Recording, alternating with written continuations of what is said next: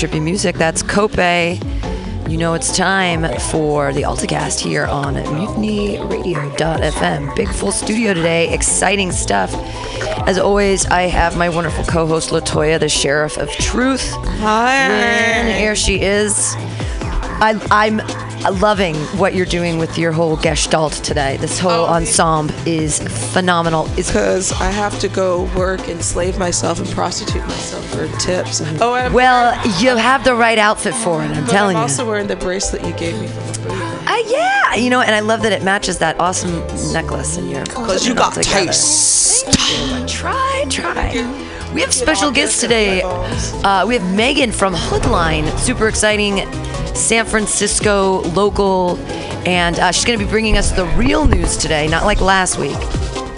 We also have Matthew Quirk in the house, comedian, hilarious, wonderful van dweller, Matthew Quirk. Uh, Oh, hello. Sorry, I was doing something. It's all it's all good, hiding under the table. So I realized last week was the first time that I've ever understood what fake news is. And I've heard a lot about this fake news phenomena, and I haven't really, I didn't understand. I, it hadn't, it hadn't touched home. And last week, we actually forwarded fake news onto the world, and this is our retraction from last week's. I fell for the fake news. Norway did not legally change their name to the Kingdom of Shithole. No, that was fake news that we stumbled upon and thought was hilarious, and I thought it was real, and it was fake news. So now I finally understand what fake news is. Uh, that's that's what it is. It was a piece of uh, someone put it out. Some young kid, some 21 year old kid was like, "Ah, hey, here's fake news," and uh, and I believed it. Absolutely, hook, line, and sinker. I thought that Norway changed their name to the Kingdom of Shithole. That yeah. So we, uh, I fell for it. Sorry about that, AltaCast listeners. Uh, Our bad. are bad. But it was exciting. Last week was a crazy week with, um, I mean, the, starting with uh, Bu- Bush. Ugh, look how bad he is. I accidentally called him Bush. Uh, but starting with Trump uh, saying the terrible things, and that one's mine.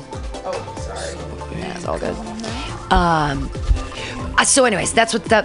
th- But this week, I haven't paid attention to the news at all. This week, I haven't paid attention to anything that's going on. So, I am super glad that we have an actual, real journalist here with us today. All right. Yeah. So we have the lovely Megan Mitchell. Introduce yourself. Hey y'all, my name's Megan. I can't really hear myself, but I'm so happy to be here. I try to make things happen because I'm technology technology's retarded to me for some apparent reason.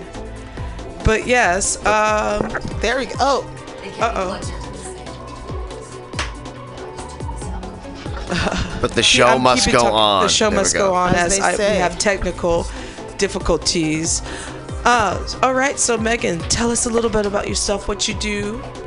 sure. Um, so I'm first and foremost, I am a San Francisco native, and I write for an online publication called Hoodline.com. If you do not read it, get your life together because this is a news outlet that's powered by local San Franciscans and it's micro neighborhood. So every single person that writes has a very close has very close ties to their neighborhood. So my close tie is Bayview, but we all pay attention to what's happening in the city. And boy, what's happening in the city is a it's an utter mess right now. So was it? Um, I mean, Ed Lee, uh, if we believe in God, rest his soul or whatever. Uh, he's gone now. What does that mean? He's got- gone. Lo- is London Breed better? Or Well- should we, are we gonna re? Like there is crazy stuff happening just with So- that, just with him moving on. So London Breed is fantastic in her own right. Um, let's let's let's go back first to Ed Lee. Ed Lee had a heart attack at Safeway on Montgomery. He went to go get some apple juice with his wife, and then he died in Safeway, which That's is local. just like, which is just horrible. I mean, it Yeah, was like yeah. Regardless of what you think of the man, if you aren't like someone that's like that sees him a lot, he I know there's a lot of opinions about Ed Lee because of what's pretty much happened to the city with regards to the tech influx and how mm-hmm. that's affected our residents and our middle class and people not really being able to afford to live in the city. But if you actually got to know the guy, he was like a nice guy. He was a nice guy. You know, he was a nice guy. He was approachable. He was humble, and I could tell that it was getting to him the the stuff that people were saying about him. But all that aside, when he passed away that evening, um, I found out like at 3 a.m. It was around 3 a.m. when it happened, and I was actually on my way to New York. Someone called and said, "Hey, can you get over to um, to the uh, hospital at Leeds here?" And he's and I think he's dying. And I'm like, "What? I can't, man! I'm about to get on a flight to New York." That night, he passed away in the hospital with people surrounding him. Um, and then immediately they brought over our president of the board of supervisors, London Breed, who was also the District 5 supervisor, and um, swore her in as the acting mayor. Uh huh. Now, London Breed has been the acting mayor for several months, up until last night, where she was ousted What? by her Just fellow last Just night. by night. her Nice. fellow board of supervisors, But and it happened in the shadiest way ever. Oh, please tell me about this. I had no cannot idea. believe what I saw. I couldn't believe what I saw. So basically, you, you know, the board of supervisors meeting happened. Um, what was supposed to happen is, so they. uh, They were supposed to vote whether she was going to be, you know, pretty much the interim mayor, meaning she would no longer be District 5 supervisor or the Board of, of Supervisors president. She would be the interim mayor up into the June election, where she would be going against Jane Kim, Amy Farrah Weiss, um, like uh, Amy Farrah Rice is running again. she's running it. She's actually Yeah. gonna keep running until She's somebody gives keep- her a chance. Yeah, yeah. Some people do that. They run. So Amy Farrah Weiss, Jane Kim, um, who's the other guy? Mark a- Leno. Mark Yeah. Leno, yeah. and then like I, I feel like I'm missing someone. Stuart Schuffman not doing it this year. He's he's Stuart Schuffman is is focused on being Stuart Schuffman, Yeah, which I there you think is really smart for him. exactly. Yeah. I, you are hilarious. That's absolutely I true. know. I love him. That's a really good friend of mine. He's, yeah, he's a great guy. So, um, so basically, they did the vote and said, "All right, we we're going to make this vote. Let's see, you know, if London's going to be the mayor." Everybody was there. We had a ton of people come in from the community. Uh, the black community, of course, came and spoke up for London, and the white community did not. It was a, there was a huge divide. Yep. You know, was it, it was of course it was race. It always why is it Well- all, why does it all have to be race? so right this now? is why this is why it appears as racism because back in the day when George, Dianne Feinstein. Exactly. Back in the day when George Moscone was assassinated, um, along with Harvey Milk, Dianne Feinstein stepped in as the interim mayor, and she was able to serve up until when she became the actual mayor. Yep. Right. So now this is this. It's not the same situation, but you know, Ed Lee passed. Similar, you know, yeah. Kind of historical precedent. Yes. Yeah, so she was the first, you know, like first woman's mayor. So this would have been London's opportunity to be the actual mayor for the next four months until she'd be running for uh, she, for actual mayor and, and, and possibly Right. become the mayor. The other supervisors are saying, well, that's not fair. We want a fair chance to, you know, we want a fair shot to run at this. yeah. I don't think that this woman, you know, to be black- but to be the to be the mayor for the next four months. That's what they're worried I mean, about. be the f- b- basically. instead of just letting her keep being the mayor. Let it, that she- instead of just letting her do her job, because she, Right. she's proven herself to be to be able to run her district. Right. She's proven herself to be able to be the um, you know the head of the board of supervisors. Sure. So they're saying, well, you can't have all this power. You know, you're you. How are you going to do all these jobs? How are you going to look at your district, be our boss, and then you know run your campaign, and then you know all the stuff? They're just saying it's too much power. we can't give that to you. I can tell you one thing from like reading about the article about that today. The fact of the matter, um, I was listening to some of the people in um, at City Hall, um, and I it was funny to hear the white folks talking about, well, we needed someone with a little bit more progressive, and I'm like, no, I know what this is because I heard I, there was an old. Uh, black man that was speaking on London Breed's behalf, and he what he said was very poignant, and he also mentioned Dianne Feinstein, um, which I didn't know about because I'm not from here. But the fact of the matter that they, they said, oh, she can't do three jobs at once. You know, the fact that she she's running uh, this summer for uh, mayor, it, but she's already in the office, so it's just going to turn into the city into more chaos. And yeah. So right now, like in the past, four months. It just doesn't make sense. We've had three mayors so far this year. Yeah. Now we're going to our third mayor.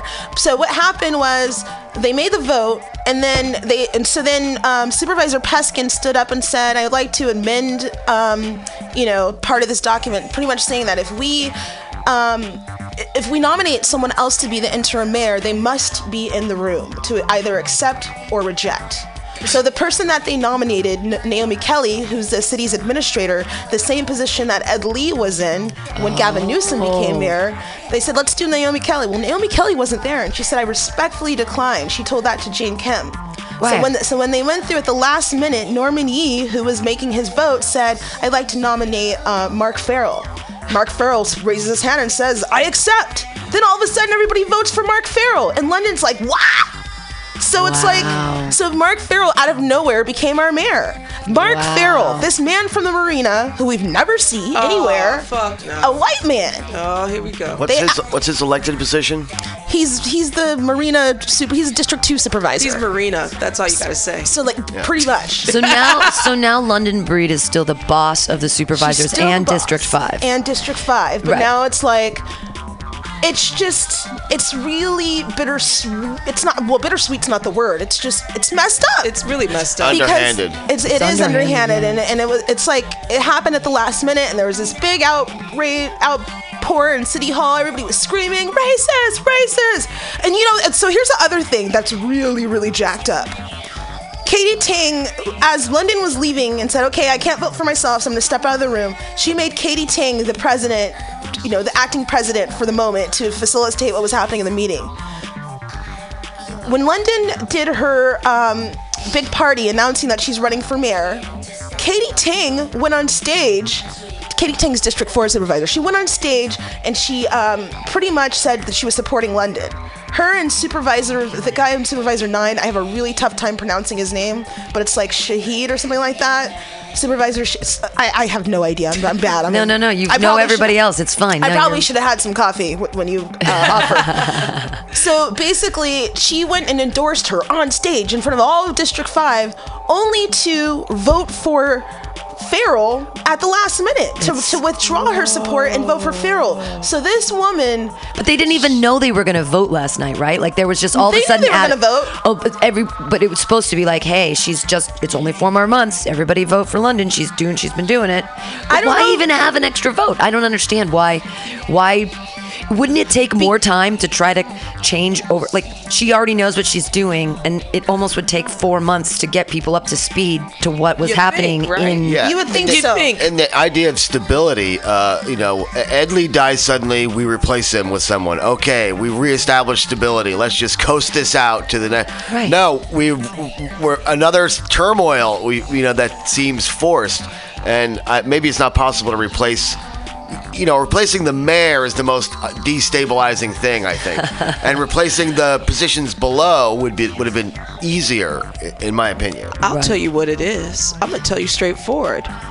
Fear of a black woman in power. And, and Yeah, someone said something really profound last night. A, a black woman stood up and said, "You know, you're gonna give the, you're gonna um, oh, it's Andrea Shorter, who's I forgot what she does, but she's like big time San Franciscan person. But um, she said, you know, black women have been juggling multiple jobs their whole lives. Right. Mm-hmm. They're, they're the mul- mothers, the fathers. The mul- You multitasking One, genius. two, Yeah. eight jobs. Working full time. Yeah. Absolutely. o- o- often crazy jobs, hours. man. Yeah, yeah. Kids go to school, Yeah. making, Only making one. food, You're lazy cleaning. You don't. everything. You only got one job. Yeah. Well, we got one job. Lazy Jamaica. That's, so that's abs- that's true. So it makes me sad because I know that she really wants this, and I know and I trust her with her leadership. London uh, Breed, everybody knows her story. Well, most people do. She grew up in the projects in the Fillmore district. Really? This is a yeah. This is a Wow. San Francisco bred and born woman who came from poverty, got herself educated, worked her way out of poverty, has been served, went to college, came back, served her community as the executive director of the African American Art and Cultural Complex, turned that place around, made it like you know, just made the Fillmore economically viable. Yeah. Really, you know, had made sure there was funding to secure activities that were going on in the Fillmore district after that after that went through a, a huge like redevelopment Right. period. She's paid her dues. Absolutely. She can be the damn mayor. Sure. Let this woman be the mayor. Let her be the mayor. Yeah. know, let her Fillmore is the Fillmore is certainly San Francisco. Oh yeah. You know, and uh, and uh, just crowbar my ass into her story. The Church of Eight Wheels, where I'm a roller skating instructor, is in her district. So you know, Church of Eight Wheels is pretty badass. So I don't know what sh- I can only imagine what she feels right now. But one thing I know about London is she's a very, very strong woman, and she is not going to let this, ma- you know, tear Well, this her actually, this could actually be a positive thing in that because she's not actually running the city, she can spend time getting the votes and doing the campaigning that's needed so that people can understand where she came from and what she's done and why she's the most appropriate mayor for us. Yeah. So, because if she was, that would be the worst, right? Is if she couldn't effectively run her campaign because she was already being the mayor. Yeah. I mean, that would be because then the same thing could have happened. It could have been the rug could have been pulled out just at that point, and then suddenly it's like, yeah, this is another white guy. Ooh. But we also have to, you know, it, and there's an interesting thing about being, you know, the acting mayor or the interim mayor. I always messed up. Is it interim? Interim? Interim, interim, Interim. Either interim. it's same- so people fine. assume that just because you're the interim that you're going to, you know, win. But that's not the case because London took out Christina Olague, who was the District Five interim mayor, who thought she had it in the bag, and London Sure. was like, nope, swoop. So we also can't assume that London's going to win either. Right. If we want her to win, then we have to go out there and we have to vote. right. Yeah, on right. that note, this could be the kind of galvanizing loss that, like, to remind everyone, you know, what it's really like behind the scenes at San Francisco politics, why you need to stay involved, engaged, vote, you know, don't forget the issues.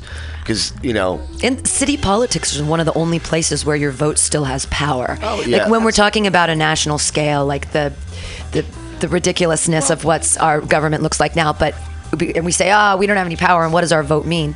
I mean, voting matters, but specifically on the city level, Absolutely. our votes translate directly. Yeah, much more into influential. Numbers. It's not. It's there's no. Um, eh, What's the word I'm looking for? There's no electoral college. Your vote really counts. One person, one vote. We help make the rules. If you don't know what, or the laws, if you don't know what's going on, it's. I mean, get and especially in this city, like you were, well, as San Francisco calls himself progressive.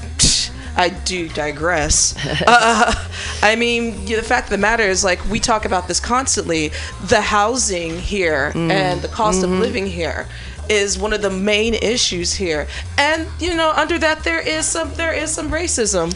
You know, and especially in the neighborhood where we live, um, in Bayview, where people don't even know that it still exists or it's like it's dangerous over there ooh because some darkies live over there Well, that that third street line is a great. I mean, people don't even realize how far the Muni goes, and it goes all the way on that on that third street, and that's. I mean, it's.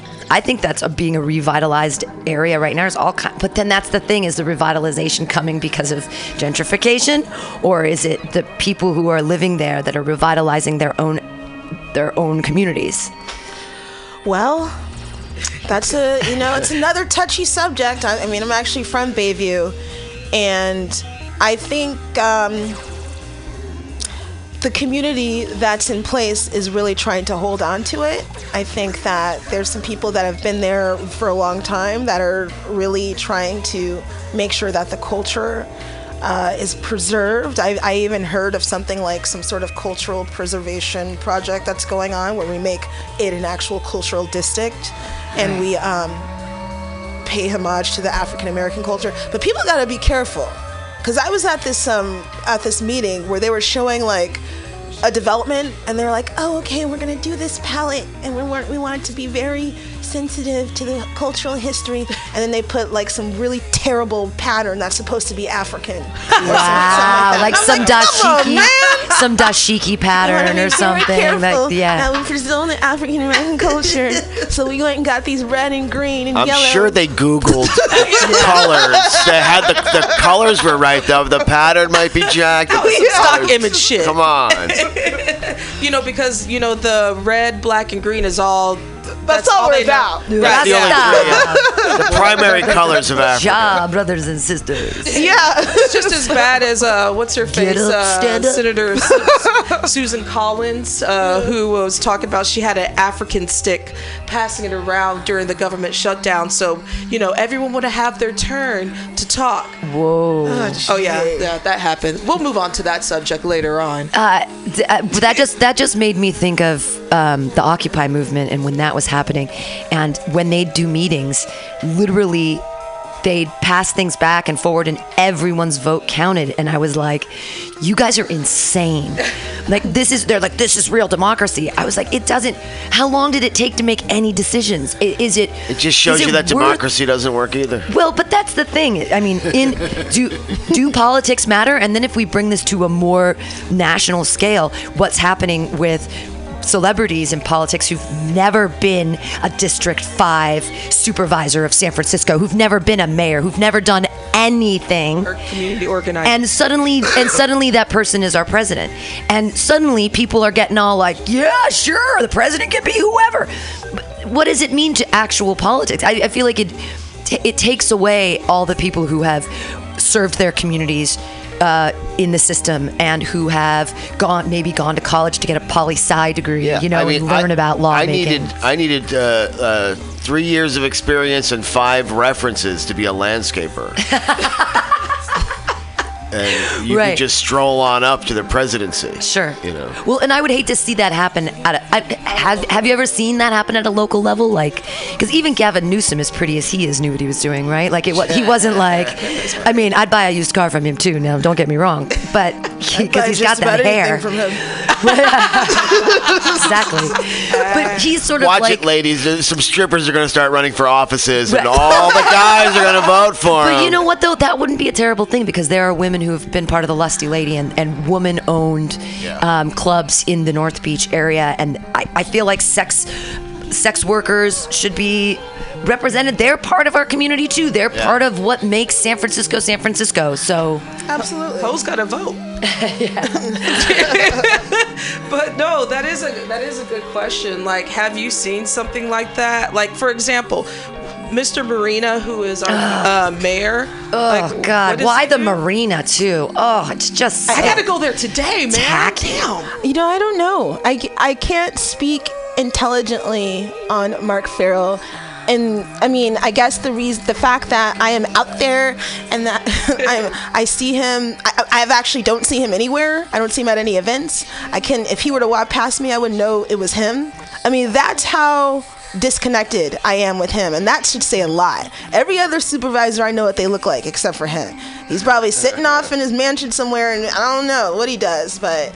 Oh, he looked like he from the Marina. Oh, look at this Yeah. dude. Yeah, I've pull him up. waited on him before. I don't want to be. I don't know who he is either. I let me see. Yeah, you should look at him. I don't want to be judgmental because I don't know anything about him, but I I know how God, I he feel looks about like the a soccer soccer Here's the other thing. So also during that meeting, ev- when everybody said their piece, Hillary Ronen actually made a really heartfelt, emotional speech, and I feel bad because It's very basic.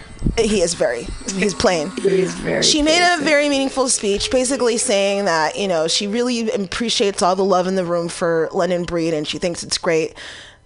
And then she like, you know, there was a butt coming, you know, like all the stuff that she was saying. So it, the butt was pretty much.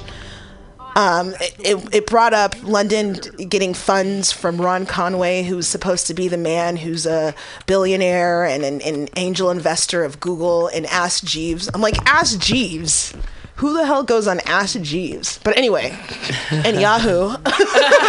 um, and that she accepted money from him, which is why, and he's a white man, and blah blah blah, and Oh God. which is why she can't really support this because this is the same white man who has ruined the city, yada yada yada. So you say all this, you cry and everything, just to pretty much nominate another white man. I don't know, you guys. It's it's just it's insane. It's it. I was I went to sleep last night so underwhelmed and so like. Wow, I can't believe this city. I can't believe this world Yeah. they just to, Every- to sit there in a room and have your people who told you they were going to support you one by one turn on you Game of Thrones, y'all. Oh my gosh. One by one, they were Well, like, that's what I'm saying. This could be the kind of loss that's galvanizing because it seemed like the population wanted London Breed, and just a few powerful people in a room wanted Mark Farrell. So there's an election coming up shortly, as I recall, mm-hmm. and let's not lose our fire between Right. here and there and get out there and just vote our ass back in. Right, Like, there exactly. You go. Just like We uh, saw your move, and now this is our counter move. I, because I, remember the whole one, two, three, anyone bet Ed Lee, and it didn't even make a blip. But it, I mean, they, they tried. God bless him. But you know, he had the vote of he had he had everybody's every. Uh, so, anyways, but we people we actually can get out and vote, and we can have. I mean. A, a black woman as mayor, fantastic! Is it the first black woman as mayor? That it would, be, the, first, black woman. But and we also San Francisco. of San Francisco. we'd have to um but but to be fair there's other first in the in this potential in this election other potential Kim. first Jane Kim would be the first Asian female mayor Amazing, love it too. Mark Leno would be the first gay mayor Ah, that's so great too. There's a lot of great. I mean, there's a lot of great choices Yeah, depending yeah. on where your allegiances But lie Mr. or whatever. Marina is me. But that's Right. Yeah. well, well, not before not before we get the white man back in there first. Yeah, I don't, I don't care if it's for two minutes. Yeah. We gotta have the white man first. You guys Yeah. are just upset because the mayor's office got gentrified. That's just the only thing you're complaining about. I mean, I've, I've lived here for 10 years now, and I remember when I first started living in this neighborhood in the Mission 10 years ago, I actually took a cab once from South Van Ness to my house on 19th and York. And that now that just seems ludicrous to me. But in that 10 years, the mission has changed so drastically that it feel I mean there's strollers everywhere. Like you can't swing a dead cat around without hitting a woman in a stroller. Like babies just every, and they're all buying up the, the house right next door to us and the one next door to that are all bought up and being gutted and new fancy people are moving in and and it's just it's unbelievable to me that And more displaced people. more displacement because but it's i mean when these houses are selling for a million a million five for a two bedroom. right That's why I don't for like a this two city three bedroom sometimes. one bath but the thing is now they're like saying that whole downstairs they're just ripping it out and rebuilding and making it crazy and turning them into these little tiny mansions with no backyards but ah, then people say, well, but rich people coming in is good because then they'll like come to Mutiny Radio Yeah, or like, well, buy things, you know what? right? Rich- like, I mean, who knows? What- Rich people coming in is good. Uh, driving out everybody else is bad. Exactly. You know, it's not. You know, if if just if just one of those things was happening, you know, if just the rich people coming in was happening, Right. but it's the fact that you know there's still vacant houses and tons of homeless, Right. and more all the time, and and the- everyone's clinging the fuck on. I mean, uh, so And by the way, rich people aren't always really good for your local economy because rich people go on vacation. Rich people um, are sometimes, I don't know, are very, uh, what's the word, stingy. wait, you know, trickle down. What happened to trickle Right, down? right. Stingy? Trickle down like piss. That shit is not real. I've, I, it's true. I've seen people with lots of money, and I know they have money because I can tell by their shoes, and they're not even tipping a dollar a drink at a bar. And I'm like, you don't. So you don't have manners? Is that how it works? Like, you don't. I mean, We don't. We know that we tip. That's kind of that's like a thing we do.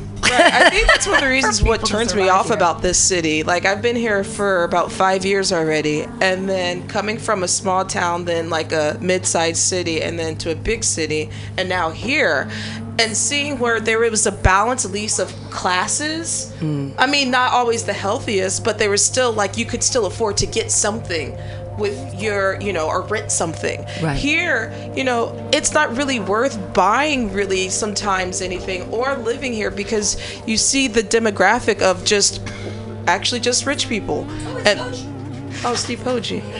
And then also to homeless people, educated homeless people, you know, teachers and what have you not being able to afford to live here.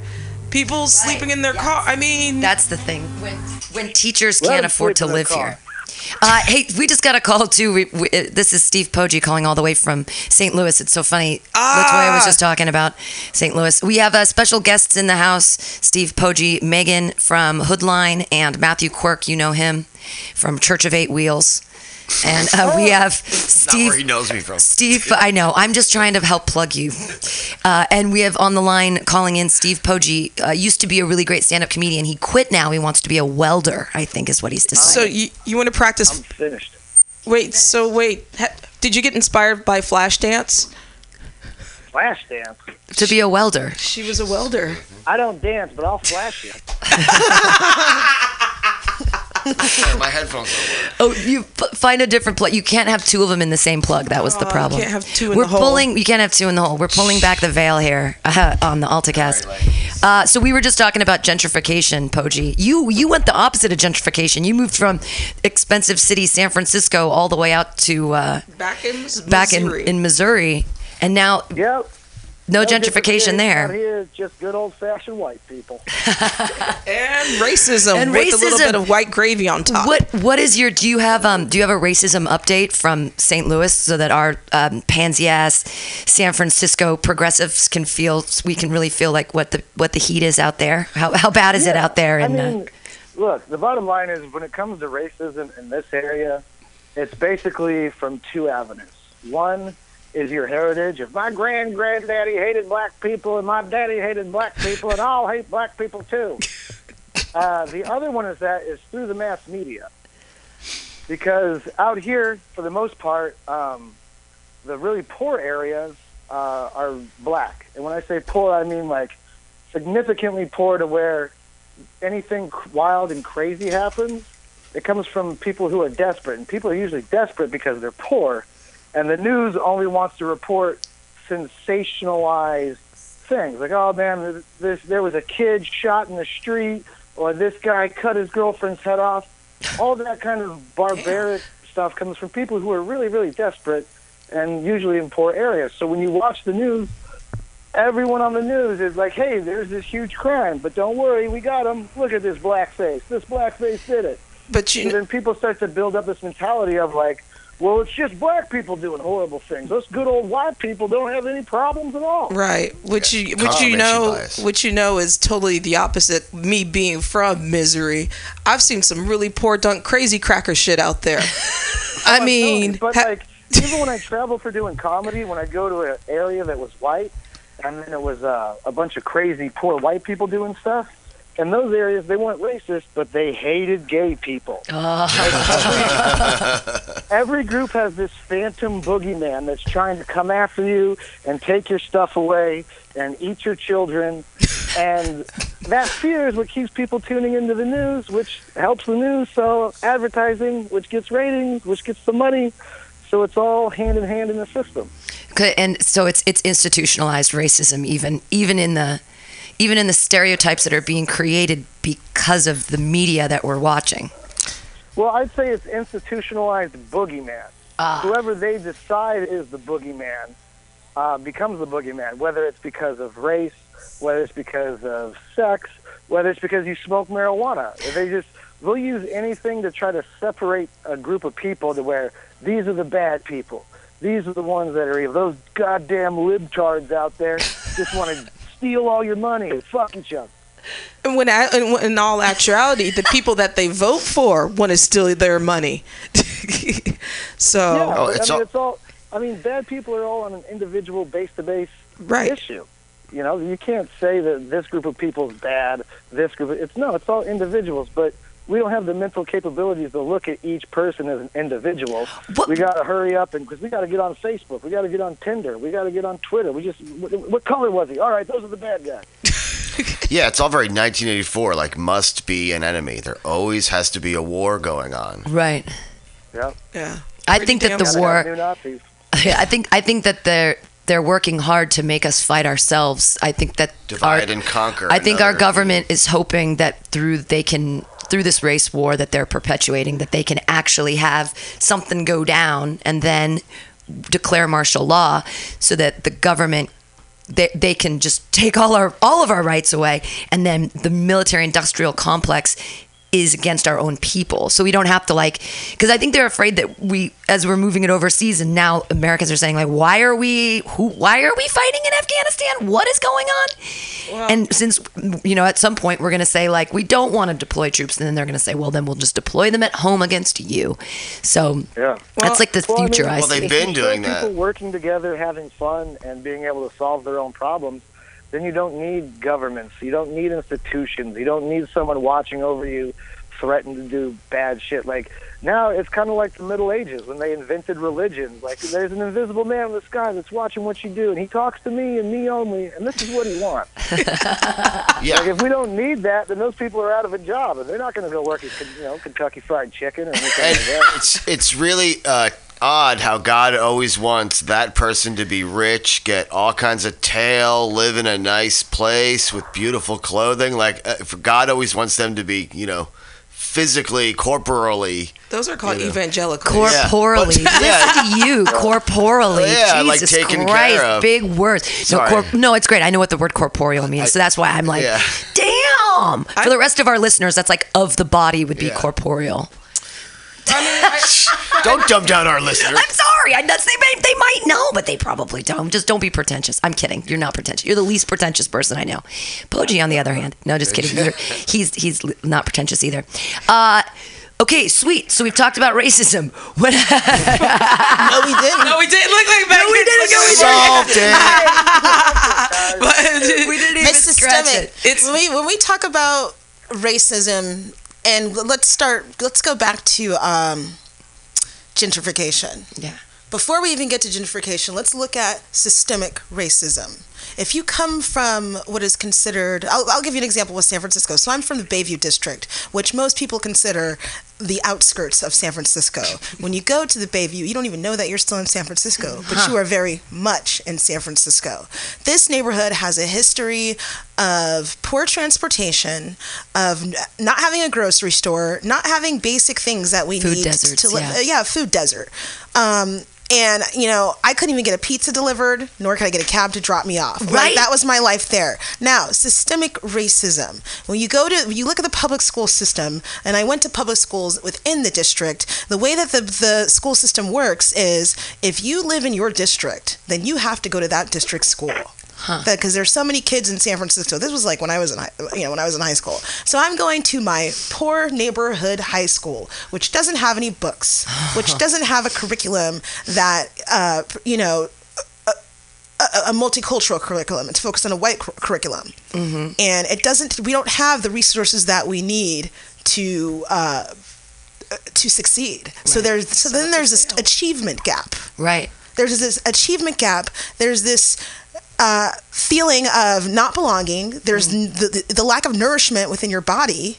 You know there's basic things basic survival things that you need. The fact that you have to travel so far you don't have a way to get there. Your parents are working all day so that they can keep a roof over your head. Right. so for a lot of the times you're by yourself you know it's just the lack of resources Right, right. in this in this African American neighborhood predominantly African American neighborhood and in this in this big city of San Francisco that we did Exactly. because who I, In yeah, this and I, I hate to say t- I've lived here for ten years and I, I rarely think about the Bayview. How is So one? Well, hey, you're gonna be thinking about it soon. Watch, watch what happens. Yeah. But um, so if you are in this situation, how are you to succeed? How are you to feel like you you are a part of belonging? I, and I guess that kind of goes a little bit into maybe not uh, the the. Uh, level of crime that he's talking about cutting your girlfriend's head off and shit like that but you know definitely being desperate wanting to to get money fast Right. getting involved in crime Right. not having you know what i mean Sure, and it's uh,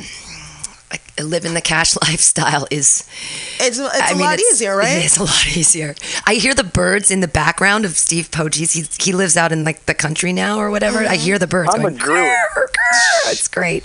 But I mean, you, but- you really should watch if you want to get a good idea of racism and you know to cutting the media part out of it so, so james baldwin quote the history of america is the history of the negro in america the negro in america and it is not a pretty picture you must watch the um, documentary called I Am Not Your Negro by James Baldwin. That will give you a breakdown of what it's like to be black in America, our history. A lot of people, you know, the reason why this has been brought to light now is because we have things like technology. The Mm. first time we ever really got a chance to see some racism happening. I mean, we saw it with Martin Luther King getting assassinated. We saw it with um, Emmett Till's being Yeah, killed. We saw it with But the 1992 riots. We I was about to say, King. but we we really didn't see it until we saw Right. Rodney King getting his ass whooped. And look Right. what happened. And look, you know, and that, And then OJ. Sorry. yeah, I mean, well, that's Did I a whole other thing. That's a whole, yeah, he's a whole. Well, no, but that, that has to do with racism because he was the he was the white black guy. Like he was like he wanted to be. That That, was his So- whole thing. Was that like just exposed the, non-scary. racism in a way Right. that was like clear, Right. Yeah. As opposed to like, well, you know, Rodney King, you know, you can make some arguments. You know, he was uh, this alcoholic. He, you know, people could throw the shade at him, but then the OJ thing, and because OJ won that trial, that really ripped the band-aid off in a way that was like, Fuck ah, that caught you, you know, totally caught you. so so now that we have technology and and we're starting to see more things happening you know i think the first uh, in our you know like generation i think um who is the kid? Uh, george zimmerman Oh, Trayvon uh-huh. Martin. so we saw that with Trayvon Martin. And then the next we see other Mike people, Brown. yeah, getting shot. Right. We see we see racism happening Phila- before our eyes. Castile. Well, and you can even see the we we can have a clearer idea of history even because of the technology. There, I looked up one day on this show. We looked up all like kind of old timey racist pictures and like old school media. Oh, the songs were crazy. The- Coon Coon Coon was one. yeah, the popular popular music that was just overtly racist. And like all of the ads that were happening and how they were i mean even like Well, aunt jemima times 40 you know what i mean? Like it's it's there's some insane stuff. And now that we can see on the on the internet we can even understand history and have more access to it because we can look for instead of it being like because history was taught like here's your nice white book open it up and we're going to learn about how George Washington. George Washington and Columbus and how great those guys were. And we'll throw in Martin Luther And- King Day on February for 28 days. And all you get to do is take is color a picture of of him doing "I Have a Dream." yeah, Right. Like that's the only thing he said. Right, That's exactly. That's all I do. Martin Luther King had a dream. Here you go. Now get your crayons out and Yeah, color this color picture. brown. Put it on your, you know. How many Color times in grade school did we have to do that shit? I'm like, that got tired. And I mean, and the fact of the matter is, I think now, because the majority of people of color have no, already known about this or experienced it, but it's for the majority of white folks who now you know are finally realizing after we said we told y'all. We've been telling y'all Well, that now that you got a picture of it where it's like oh my gosh and i'm like yeah this shit ain't new I didn't. I honestly didn't know that I was raised by racists until kind of just recently.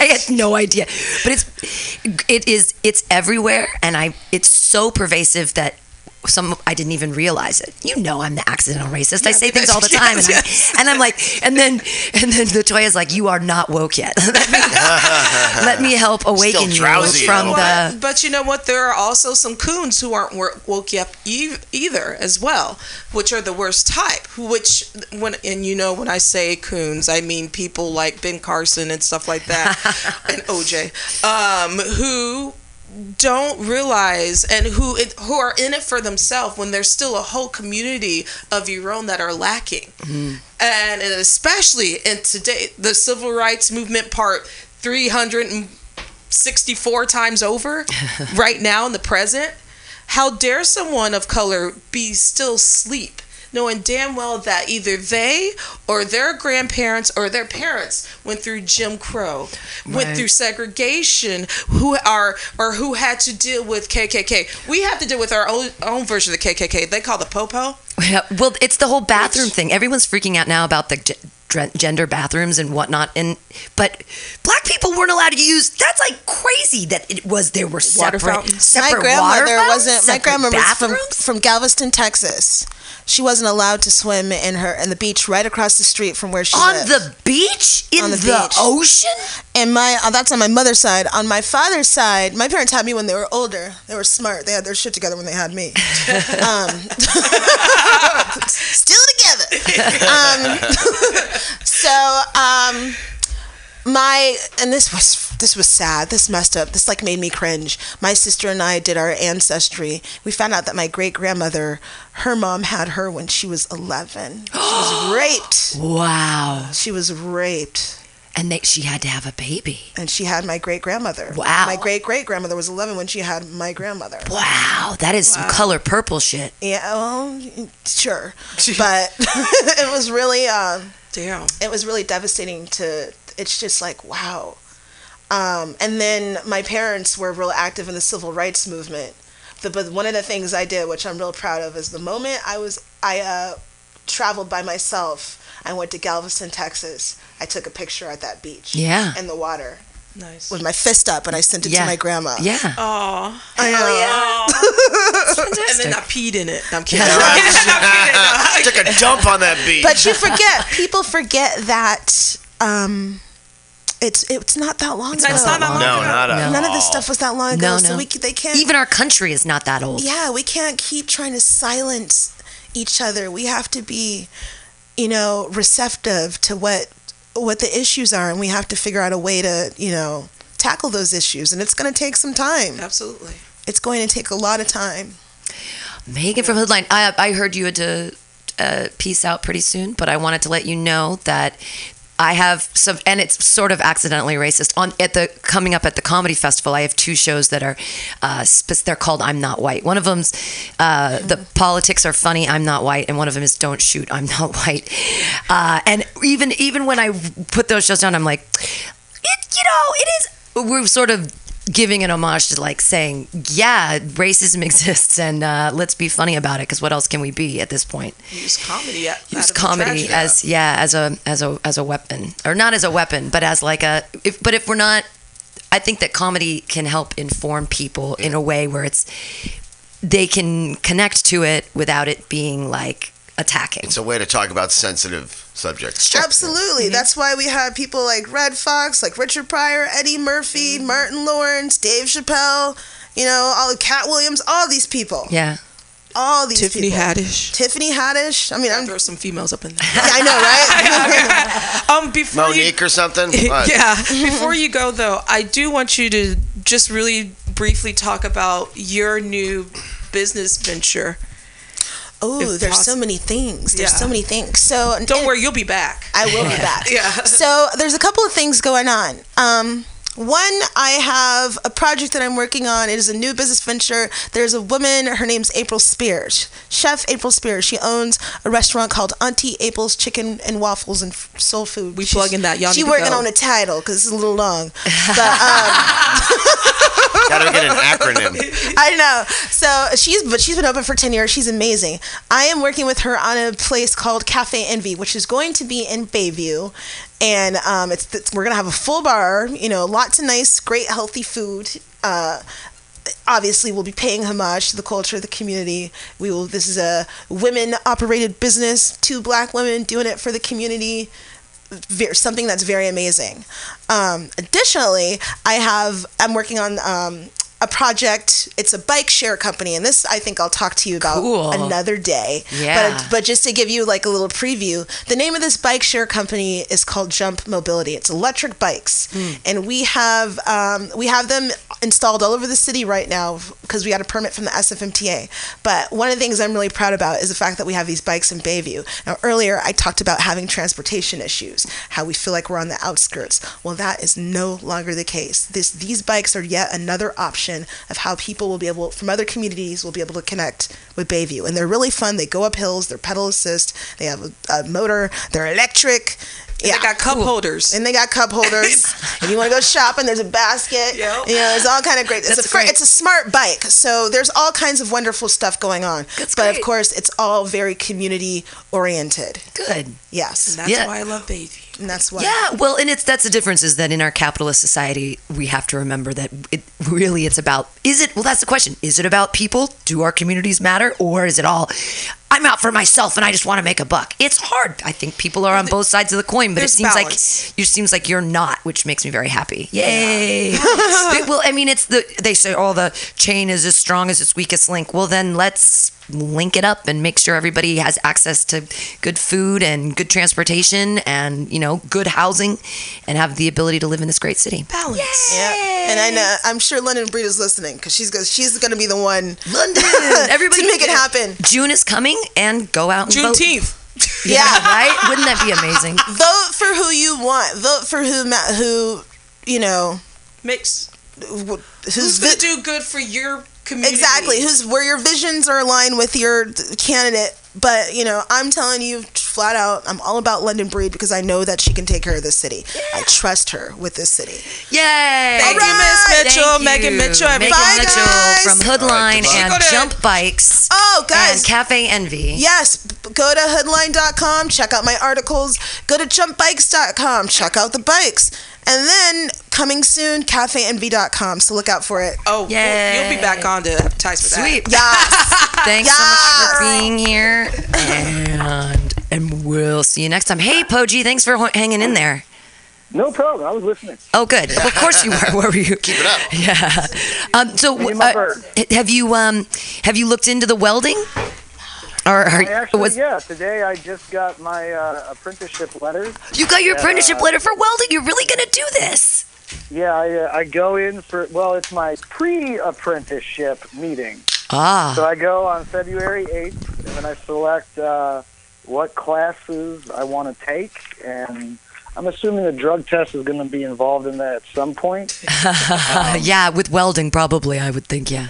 Well, I mean, it's not just welding. It's like we're welding, but we're walking on beams four stories up in the air. Oh my goodness. Hey, welding is Yeah. enough. Uh, This is like acetylene torches with oxygen tanks, and you know, yeah, it's not. There's plenty to be worried about. So Poji had an amazing week of headlining and doing what we dream of, and he came back from it and said, "Fuck comedy." He's quitting.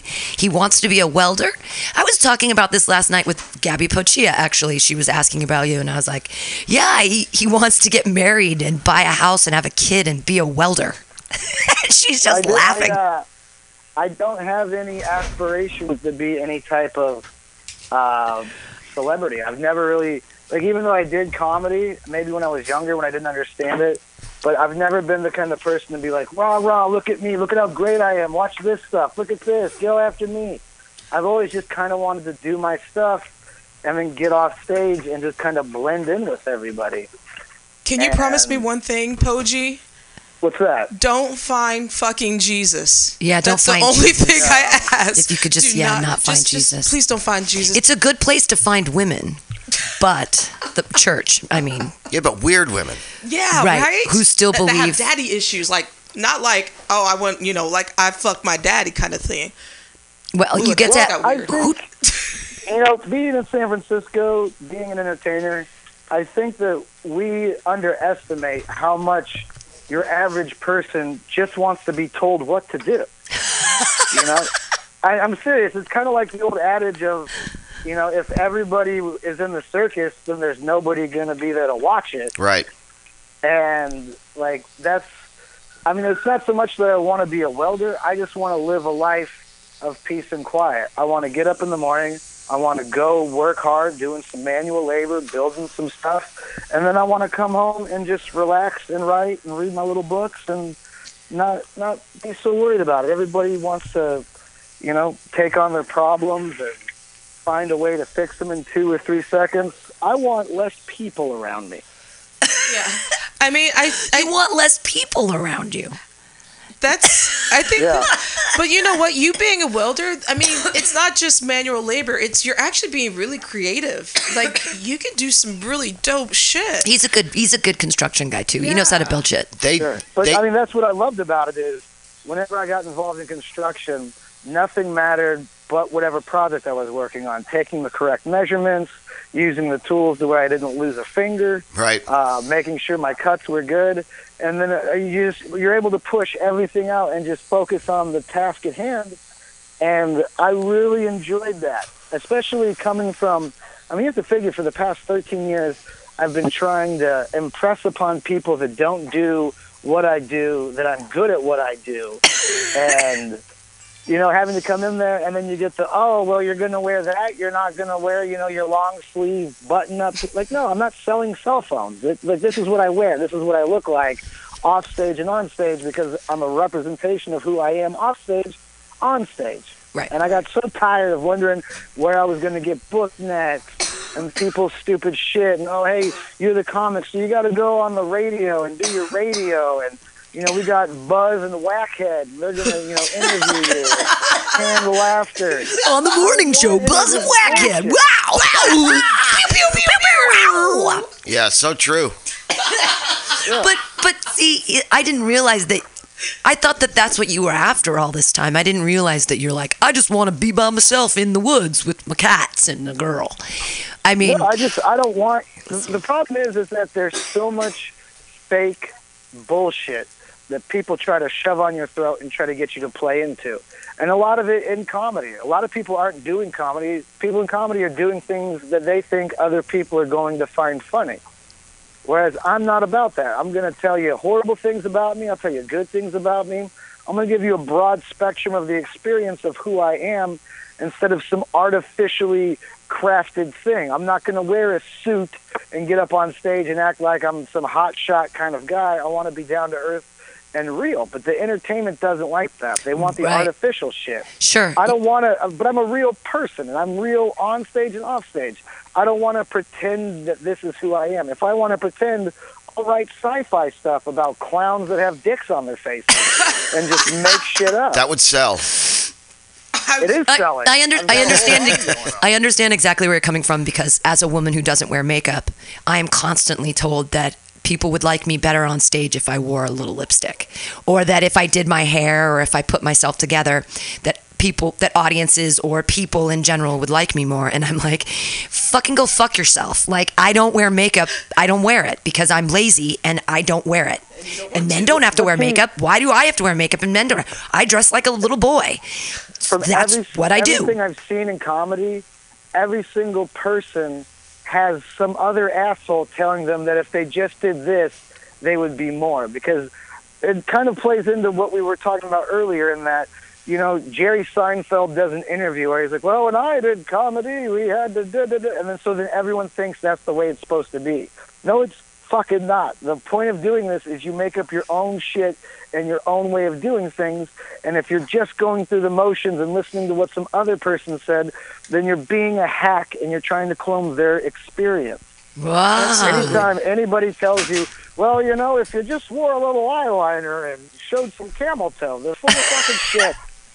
People tell, well, if you just try, if you just wore a suit and you know slipped your hair back, well, yeah, if I just did that, then I'd be at a fucking funeral because that's what I wear when I'm at a fucking funeral. And you told me some of the best advice ever, and I've passed it on to other comedians that your material is just a way, a conduit for the audience to understand who you are. And so your authentic self is what is funny, and it's using the language to have them understand who you are.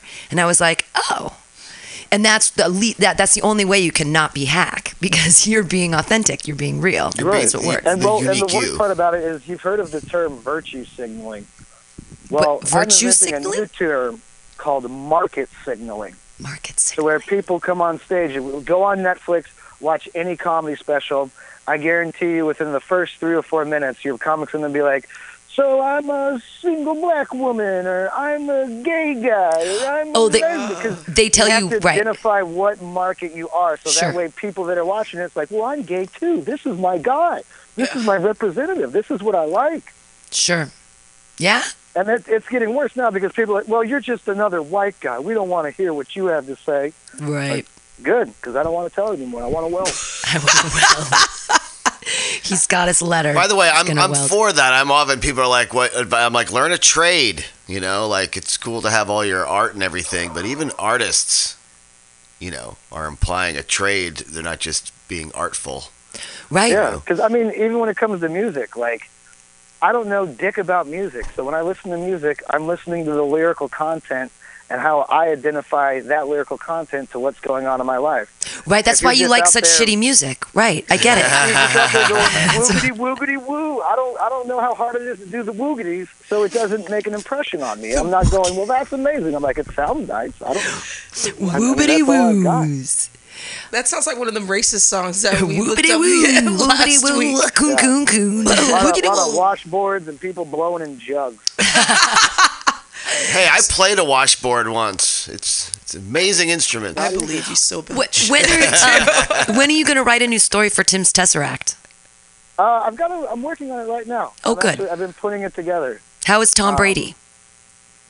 Tom, no, Tom Brady is a hot commodity right now. Let me tell you, people people absolutely go crazy about Tom Brady, and they hate him. And the fact that people hate him make me love him that much more.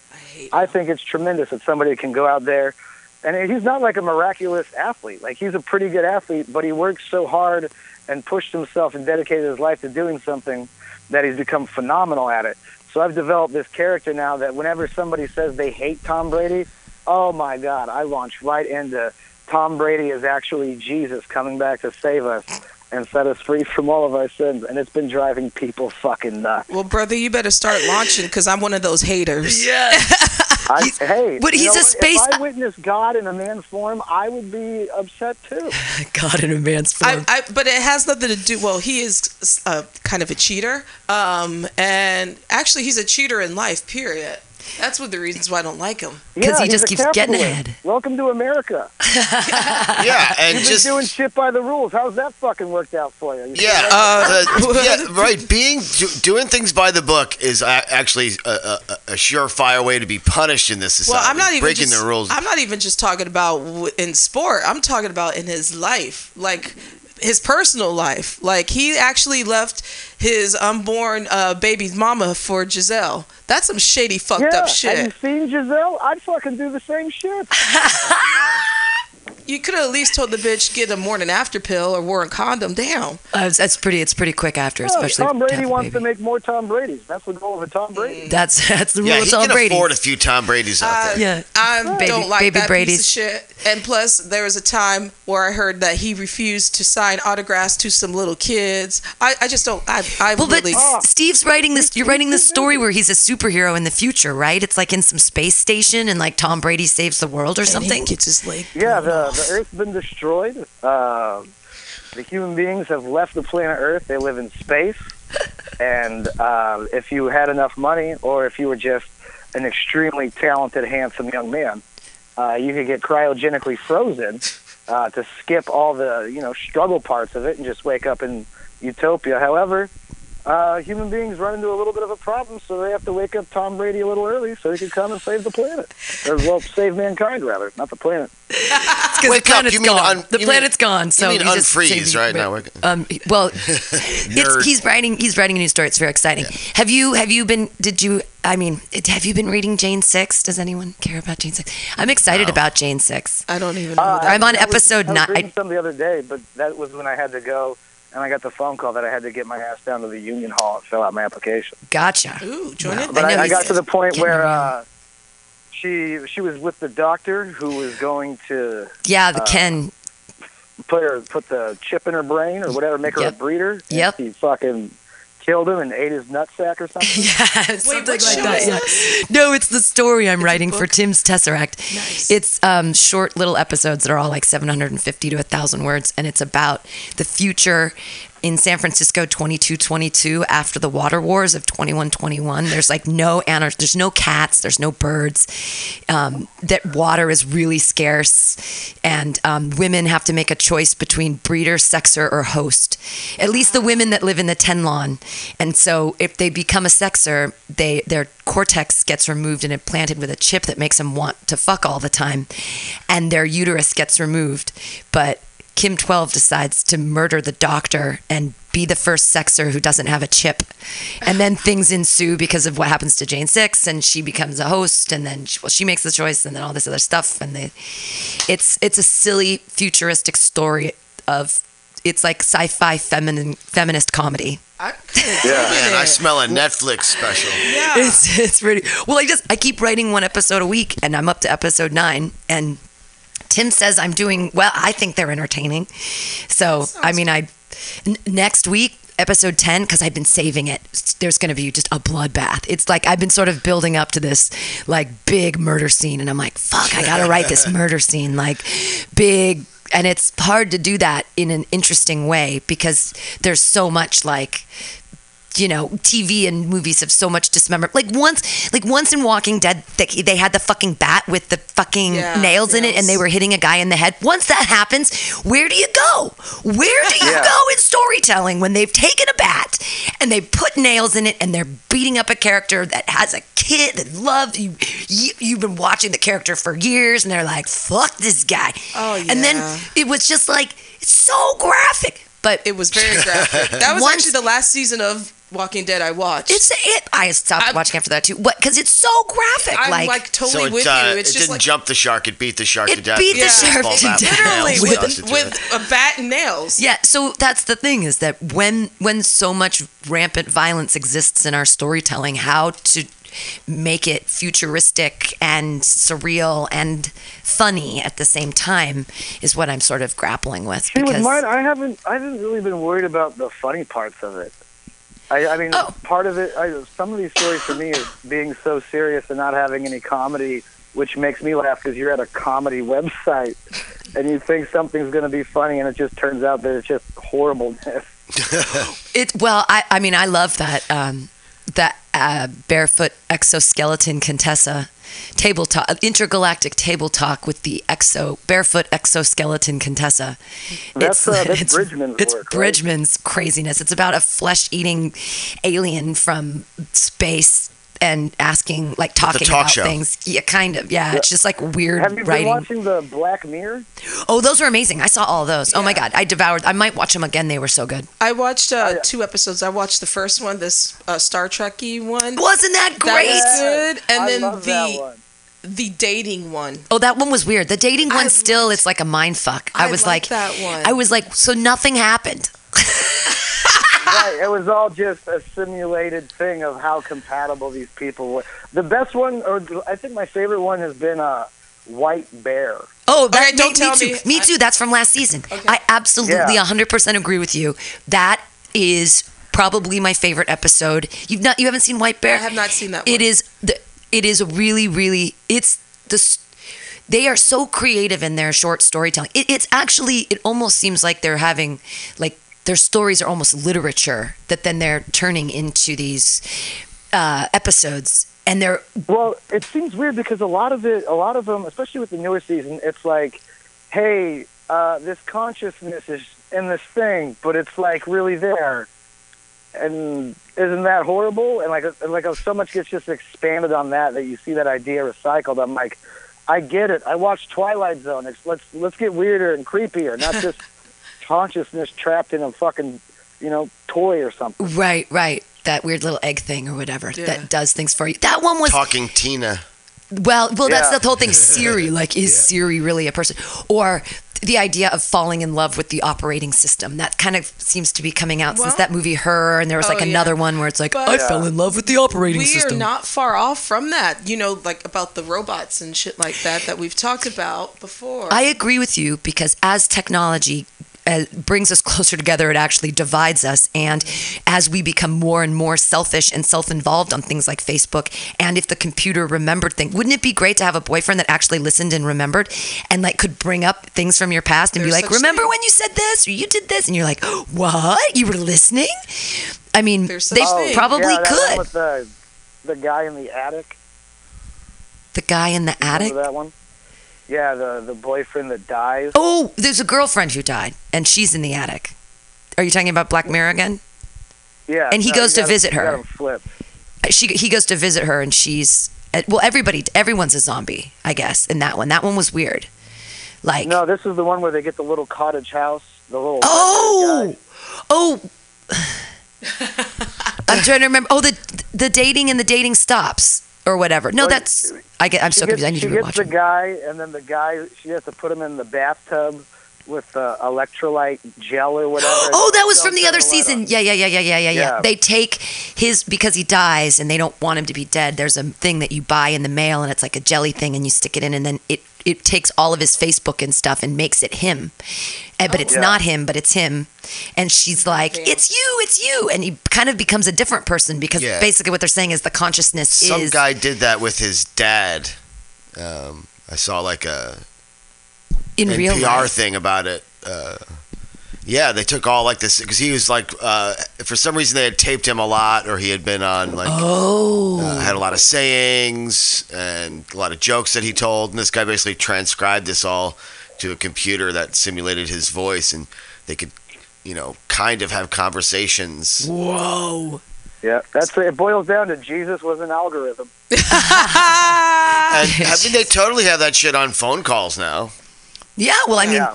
There's been enough. I mean, honestly, with your face, with my Facebook, there's enough shit there, and there's enough things I've typed out that you could create a reasonable facsimile of Pam Yeah. just by using what's there. Enough for a cursory conversation. Yeah. So Oh, many totally. status updates drunk, you could maintain my alcoholism and artificial intelligence. How's that going?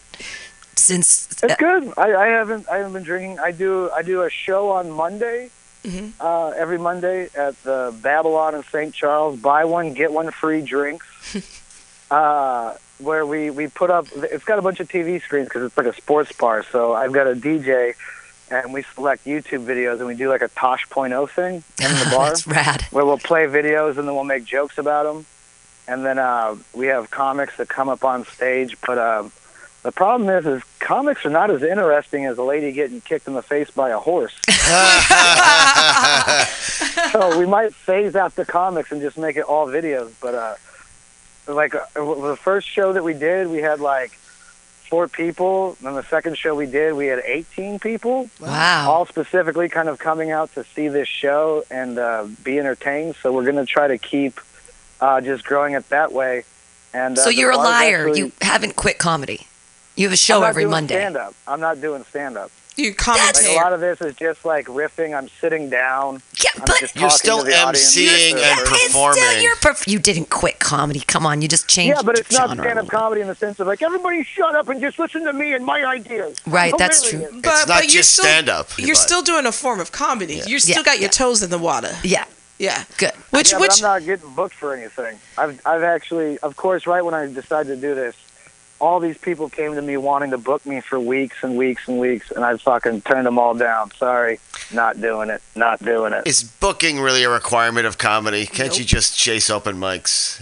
yeah. Are you are I'm you trying to for feel better? To, validation. yeah, I was gonna say validation. Matthew Crook's looking for validation. Yeah, uh, I I know. OMG, last night. Ugh, what a. Ugh. Ooh, Why would you even what? go to that thing? Well, it, there were plenty of people actually. Because I Brainwash closed. yeah, Brainwash closed, and I I look. Um, I'm? I'm friends with the bartender there, and I give her. I give her cookie brownies and she gives me drinks. So it is a really beautiful relationship that I have there. Just buy a six pack, and there's plenty of people on the Tenderloin that need entertainment. Just That's- fucking start talking to them. Yeah, that's that's true too. There is a hobo comedy scene around here where guys will get on Bart or whatever, or just take a take a dune Right. over and they on the won't Come to your show, you hunt these people down, and you force your ideas upon them. Hell yeah. Oh that's Consent is a big thing these days now, Steve. Yeah, we need cons- consent. I just re- so you, I just found out that Brainwash closed down from what you just said. you didn't know Brainwash no, closed? well, I had I just got back into the country. Oh, that's right. I forgot to so tell I you. so that, That- means so closed there's no down when I more showdown, and then there's Yeah. no more Brainwash. There's no more showdown. There's no more brainwash. Yeah. So now there's OMG G. mutiny. We picked up. We picked up Thursday. So we have the True Hustle Thursday open How mic. was how was the Thursdays then? It's great. We went through. This week I actually have to babysit, but last week we went through like 28 comedians, and the week before we went through Ugh, like 32. Horrible. I know. Yeah, it's, it's all. At least brainwashed. there were some stragglers and people doing their laundry, but now it's just all. Yeah. That's not We just got all comedians. Comedians. No. Yeah, give me the gas chamber. real people come by too. I'm Fantastics has been really actually well attended, which is weird. We like even last week we made a hundred bucks, and I'm like, how is this happening? You had some bringers last week. Yeah, I didn't Well, even what know I had some bringers. Did you bring? Yeah, so did uh, Cree and. Uh, Yeah, so my people actually did what they were supposed to. They were bringers. That's so good. It was nice. You There was an actual a audience. show where you do the Dungeons and Dragons campaign. A lot of those Dungeons and Dragons podcasts are blowing up right Yeah, I should have done it back in the day. We should have done it, but I just, Steve, I have six podcasts. I just don't have time. I'm coming up with a new show for Saturday nights, though, for like the eight to ten spot to do it once a month, and it's jokey So it's I I I get other I get famous people's jokes like George Carlin or or or Bill Cosby or Oh, Redd Jokey Foxx. Okay. Jokey okay, like karaoke but with jokes. And so it's going to be in a binder, and I'm going to make them really big, big lettered, and print it out so it's easy to read. And then we'll just. Well, Paul Sanford will be all over that. well, and so I want to call it though. It's true. The, uh, what I want to call it is Carlos Mencia's jo- Joke Okay. Because he's the I think thief. you'd be he's better a off if you Yeah. did a Dungeons and Dragons campaign in the world of Jane Six. Oh, that's and not then a you bad idea. broadcast that out. Well, I'm just hoping That people would will take read a Jane Six. fuckload of work. Yeah. I mean, I just and that, again, I What's don't. What's next? Uh, white stuff on a Black Mirror showcase. Yeah, right. I, I, I'd I like think instead to of make it jokey people. karaoke, that's just called stealing. Right, but but that's the whole thing is That's that the it's point of it. the point is that you can do Sarah Silverman's set or you can do George Carlin's set, and it's so it's fun for like the whole family. No, it's fun for people that are in the audience because they can come up and perform. And then oh, this is the other component. I want to have the comedians on the show write out their whole set and give it to another comedian. so oh. even the But comedians those jokes book don't work when that comedian says it. Why but would it no, that's the whole comedian? point. It's It's that's the it's because it'll be funny and weird. That's the whole point. Is it's And of, and of course, it opens you up to the idea that your set's good, you suck, because you give it to another comedian and they kill right exactly set. You know? so and that's the thing is that but and and I, I mean i'll write down all my abortion jokes and it's funny if a guy Yeah. you know like if brandon stokes was just doing my abortion jokes that would be very funny in itself i think i don't know so I anyways feel like in two weeks I'm gonna call you and be like, "Yeah, you do your jokes, but you put a watermelon over your head." and then it's like it's like jokes with a watermelon on your head. i'm trying to be creative steve How about strip comedy? If you don't get a laugh, you have to ditch a layer of clothing. that's or a fun idea i like that idea That's- i like that idea Well, a that's lot another one that Paul Sanford will be excited about. Right. Well, I haven't seen him in a while, to be honest. I haven't seen him on the open mic scene, nor have I seen him even on the internet. I haven't Probably really. in a cage somewhere, being contained. That might, that might be. That might be true. That might be Tell true. me how much you like Paul Sanford. Yeah.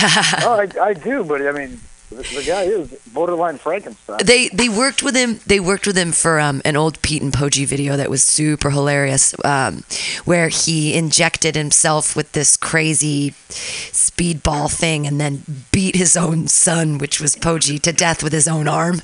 In the in the video, he rips off Steve's arm and beats him with it as the side effects are going up the thing, like blah blah blah, we'll create da, da, da, da, da, like all that stuff. It's very very funny video. Is it? It's it's out. It's still on the interwebs. It's like a everybody. Propecia commercial type thing. Yeah, Yeah. It's, uh, it's on Funny or Die. It's on Funny or Die, That's good. so it exists. And and I don't know what happened to Pete, man. Like, uh, he filmed that movie right, uh, that he was all excited about, and then once it was, I first of all, I had my doubts about what was going to happen with it because he was recording a lot of the audio second source right, through this like mixing thing he had, and I'm like, I don't see him being disciplined enough to sit down and match up that audio with that video. right. And sure enough, I think it just kind of fizzled out, and he was trying to move to Amsterdam for a while. I Wow. don't know if he actually ever did that or not. It's funny. I just saw Nicole Love last night. We did a show together at the Layover. Thank you, Mike Spiegelman. And um, I asked her. I was like, "What's going on? Have you heard anything about that?" She's like, "No." And I said, Yeah. "I said, yeah. I think you know. I don't know what happened. He got money. He got investors. He tried to get it done. He shot everything, and then it just stopped." So Well, it, it came to the part where you had to really start putting all the editing work in, right. and he abandoned computer editing to be a tattoo artist. Well, because he's really good at it. Yeah, but I mean, it, it's just, I don't know. I, I just think he just was tired of that world, and he wanted to get out of it. And Wow. then he had this big, grandiose idea, and uh, you know, he got everything. I mean, Tom Rhodes was in it. Uh, was, he's a comedian. Well, you Mark Hamill, Yeah. Luke Skywalker, his nephew was the main character in it. yeah, you- I got you- to meet you him. You hit on something though. I mean, aside from all this like talent and funny and having the resources, there, there's something to completion. Like Right. finishing. This is the done. Put the end on it and hand it in. Right, like right, there's right. something to even you know could always be more perfect. or Perfect is the enemy of done. Mm-hmm. Get it yeah, done. and Perfect and, is but the there's enemy a lot of of done. people who will start projects or be involved in things, but they have no they, no follow through on the sense of completion. Right. Right. And I always I always came from the standpoint of you make something, you finish it, you put it out, then the next thing you make, you make it better than the last thing that you mm. made. And if you follow that kind of ladder, then eventually you get to the point where you're making really, really good stuff. Yeah. But that takes time and work and you got to put yourself out there, you got to take the negative criticisms and feedback, and some people just aren't built to handle that. Yeah. I am not You don't built- put something out and then have everyone be like, "This is perfect and amazing, and this is exactly what we want." That's the worst thing that could ever happen to you. Oh. So the the moral from Steve's story of being the most successful stand-up comic we know Right. is that don't follow your dreams. You just go learn a trade. Yeah. Go weld, give Hang up. on. Actually, have you seen? Uh, uh, not to not to not to get you back into the entertainment business, but have you seen any of the welding porn that's out there? What? Yeah, like they'll just show these like perfect welds that are just like so symmetrical and like it's like Oh, so it's it's not like- artistic. It's not like real porn. It's like food porn. Oh, okay. Like just such a beautiful meal or watching the cooking. wow. Like- Because I, was I'm actually there's thinking like welding out there porn. That's dangerous. sparks pouring down on a girl or something. I'm sure somebody's made. Oh, yeah, there's that sort of thing too. But I'm also talking about like the actual like girl. seeing someone with just like such a technique that they're it's it looks like artistry. Oh my god. No, god. I'm I'm getting mad at porn too. Why can't we just have attractive people having sex? Now everyone's got to be somebody's stepsister. Or, oh, Right. Fuck I've been yeah. hearing Your about this incest porn too. I've been hearing It is about this. It's so disturbing. As a matter of It's fact, I was watching some porn yesterday, and the first thing that came up was stepmom, stepdaughter with neighbor, and I'm like, ew, Wow, come on. that's See- And it's like there's like such a big market for that. It's Is it, see, bec- But is it because it's like realish, or is it because it's? just even the mental factor No, of I thinking think- that mommy or daddy and daughter fucking is just even fucked up. Yeah. Like yeah. there's a whole I think it's because for porn's accepted now. Like people understand that people watch porn, so they don't get that you know dirty "you're a bad boy" kind of uh, feeling from it. They don't get Wait, you So don't get that feeling? That's half the reason to watch it. Right. But no, man. I keep my webcam uncovered. I'll fucking hey, you want to tune in? Fucking get an eyeful of the mushroom. Go ahead. I I just don't care. I just I you know as I I'm a, I'm a dirty person anyway. I just that's just going too far. Well, but the question is, are they really related, They're or not does really- it matter? No, it's just not. No, they're it's not. part of the storyline. No. yeah, not but really. but still, that- I've got to push it out of my mind now. exactly. Right. You know, Thank you. Or But I'm sure there are some snuff movies that, that actually probably do have some real daddy daughter fucking. Well, snuff means they Snuff? kill you. Do Oh, they, they kill really you. kill yeah, you? that's a snuff film is when someone dies. I- Yeah, they- That's which is why would anybody Thank want to you. watch that? Is that? But that's that's like 'Cause some sexy to people. No, some people are sick. I don't oh. know if that's a sexual thing. The snuff porn. It's more I- No, like it's, a- it's all plays into the power. You're watching this, and this guy's going to choose whether this person lives or dies. Because uh, you don't really live in a world where you crave power. Like some people, that's their whole thing of you. And that was my big problem with comedy. People had power trips. You can get on stage, and you can't get on stage, depending on what I think and what I say. Oh man, I I've ran into that with some two-bit comic around here who was guest hosting once. That I was like, if I kick your ass, will I be banned around here? You know, like I could just pummel you for being such a snot nose. Because it's About a little bit of power that they get. And they The littlest, but the, the only, all the power in the world he had over me was putting me last on the on the lineup. That was it. and it was just like, you know uh, what? You Fuck don't- you, punk. You know? really don't get anything out of it. Just that. That- Yeah. that- I mean, it, But it's yeah, those pointless. power trips, it's just like it's hard. You know, big fish, little pond is a theme for humanity. Huh? I see. And I don't smaller crave markets power. you go, the worse it is Right. because they, these people are god considered to their local open mic comics. It's like, dude, you're a fucking manager from Target with a microphone. Fuck you. Yeah. Hey, but I'm on salary. I want to know what kind of porn Steve watches. Yeah. Tell I us. I just like you know attractive people having But fun. yeah, So but you're- but you you're- don't like little girls dressed up in schoolgirl outfits or specifically No. Asian or You're like you're a, you're blondes.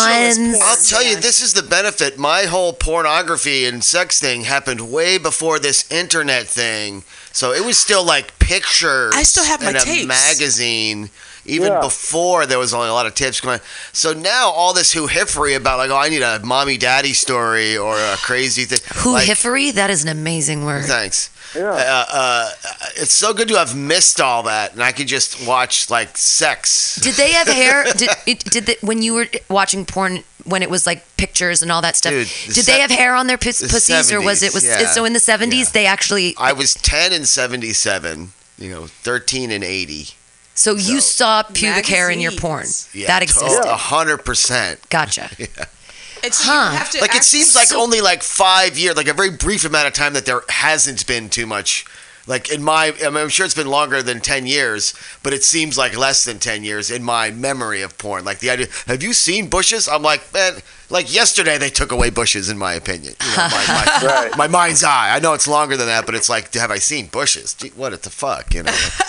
I dated a girl that had laser hair removal surgery, Oh. but she hadn't seen Star Wars, which I found completely baffling. That is a Lightsaber removal, joke. yeah. That's that. that's where the lasers came from. How Exactly. do you not know the history of this procedure? But, and it'll never go back. Well, pubic hair, the use of it is that it funnels the pee into the toilet. Once you get rid of all that stuff down there, just willy nilly wetness. So, really, what it is, I think it's a focuser of the pee into the toilet. That's the only thing I can think of its And use for. if I may, as you no, know, uh, th- th- the this Asian whole guys pu- that I worked for, they loved it because they thought that it, it protected and kept like bugs away from it. Wow, keeping bugs away from I- your pussy. it- This is this is the reason for pubic hair. it possibly And their eyes. Okay. it possibly has that sort of like uh, you know there, there there's germs and stuff in your teeth that block out worse germs that are like related to them you know and i think the pubic hair also like had some sort of like holding bacteria You're, in you're there. getting me hot by talking about bacteria being related. Do you Yeah, see? Like yeah, I yeah, really, yeah. that's It's like it takes up that me. ecosystem so something more horrible can't move in there and kill you you know Sure. And uh, and I gotta say, as someone from back in the day when it was common to fuck someone with all their pubic hair, there is a sensational difference too. That A cushion for the pushing, if you or will. something about a pillow. Cushion for the. A soft, I don't think dirty pillow. just like a little bit of Brillo before you hit that sweet, sweet softness. I don't understand why like it was such a bad thing in the first place. Like What, I mean hair? like I mean Body hair? having I mean having hair like within the past 15 years where you know with the laser hair removal and like people being obsessed with shaving everything off and which I Right. did and I felt like I was 11 again at like 18. I'm like this is weird. I'm going to grow my shit back because it just I Well, I- remember but we're all older. I think it had to deal with the fact that if you maintained your crotch region, then you were expecting to have sex, and you weren't supposed to, have, you know, be expecting to have sex. You were supposed to get married and have a husband and that kind of a thing. But if you're expecting to have sex, whoa, you're a real wild heretic. I think I, I I think it's like a negative feedback loop too. Like so, it's like not you know. I've seen natural hair that fits right in the right spot, Oh, and well, it's yeah. just perfect. And then, of course, some of us have like the you know, like we've all seen guys who, when they stop shaving, that's where their chest hair stops. Oh, like it's just like unending Right. hairiness. Absolutely. So like That's at what my legs. That's what my legs so look like. you yeah. go a little long on that line one day, and now you got to maintain that length. And you go a little long another. So I think that sort of just had a creep effect You said that people just to keep keep it in the perfect spot. They went a little short, and then well, why not a little more? And then oh, I'm a, a bikini's thinner now, so now I got to take a little more off, and then just all of a sudden you, you can't go back. You have to go forward. then you go to nothing. Yeah, But I've then- noticed too, especially with even as a porn watcher with a lot of pornography, I always saw a majority of men with hair, but not women with hair. And I do even recall like one of my encounters with the person. I, I didn't have a bush, but I was properly groomed, and I remember saying, "Damn, you still got hair down there." I'm like, "What the fuck? I'm not eight years old. Yeah. Right, I'm right. a grown ass woman, and I just just even some of the things that I've seen, I'm like, wait, this isn't fair. Like, why is this dude got hair, but it's acceptable? You know, it's not acceptable for me to have any hair anymore. See, that's the thing that's crazy about porn is that it's it's ha- it's involved with social mores, but then breaking them, but then we have to follow them still. So it's like, okay, we've got incest, which we know we're not supposed to do, and that's bad. But then all the women have they look a certain way. It was like boob jobs in the Yeah, 80s, all fake tit, suddenly all blonde, all- right? Or I mean, and so then that sort of gets pushed into our concepts of sexuality, which is why porn. I mean. I get it, but I fan. just yeah, I feel like there really should be an 18 or older kind of thing because Oh, yeah. the kids, these little kids and their sexuality. I mean, that's the thing is that any 12 year old can stumble on, you know, incest and, and they're like, well, that's so that, and it's like It the formulating fun them. out of it. Actually, it actually takes the fun out of hunting for porn. Seriously, because I still have my VHS tapes from when I was like 15, 16. And the fact of the hunt down for porn, if if someone you didn't know didn't have the Playboy channel, then you find a magazine or you find out, hey, so and so's dad has this dirty tape. Ooh, we're going to go over at, after 3 and like come and watch it. You know, because the it was just like, "Oh my gosh." Now it's just like, "Oh, look, we can just Pornhub. There you go. Well, like, and- Remember the uh, the Spice Channel? Yep, I used to watch it scrambled. Yeah, We all did. they- you could get like black boxes that would de-scramble it. Yeah, I never had that option. I was, I was. I Really know a lot of Filipino hackers. So I, Wow, I that's a good name for a band, Filipino hackers. I was like, what does it mean? What are Black they? What are they scramblers. hacking? black Yeah. box. It's Well, I'm glad to know that you are a traditionalist. yeah. I don't. I, to be honest with you, there's nothing more disgusting than fake tits, in my opinion. oh, that's a nice thing to say. You're so broken as a person. You had a stranger insert weird bags of poison underneath your skin, so people wouldn't notice you. Like that whole mentality to me is so fucking disgusting. It, it is. I I agree. That's a terrible. I don't, you, I don't have an issue with it anymore. I'm just so, I guess I'm just so numb to you it. desensitized Yeah, to the desens- boob I mean, jobs.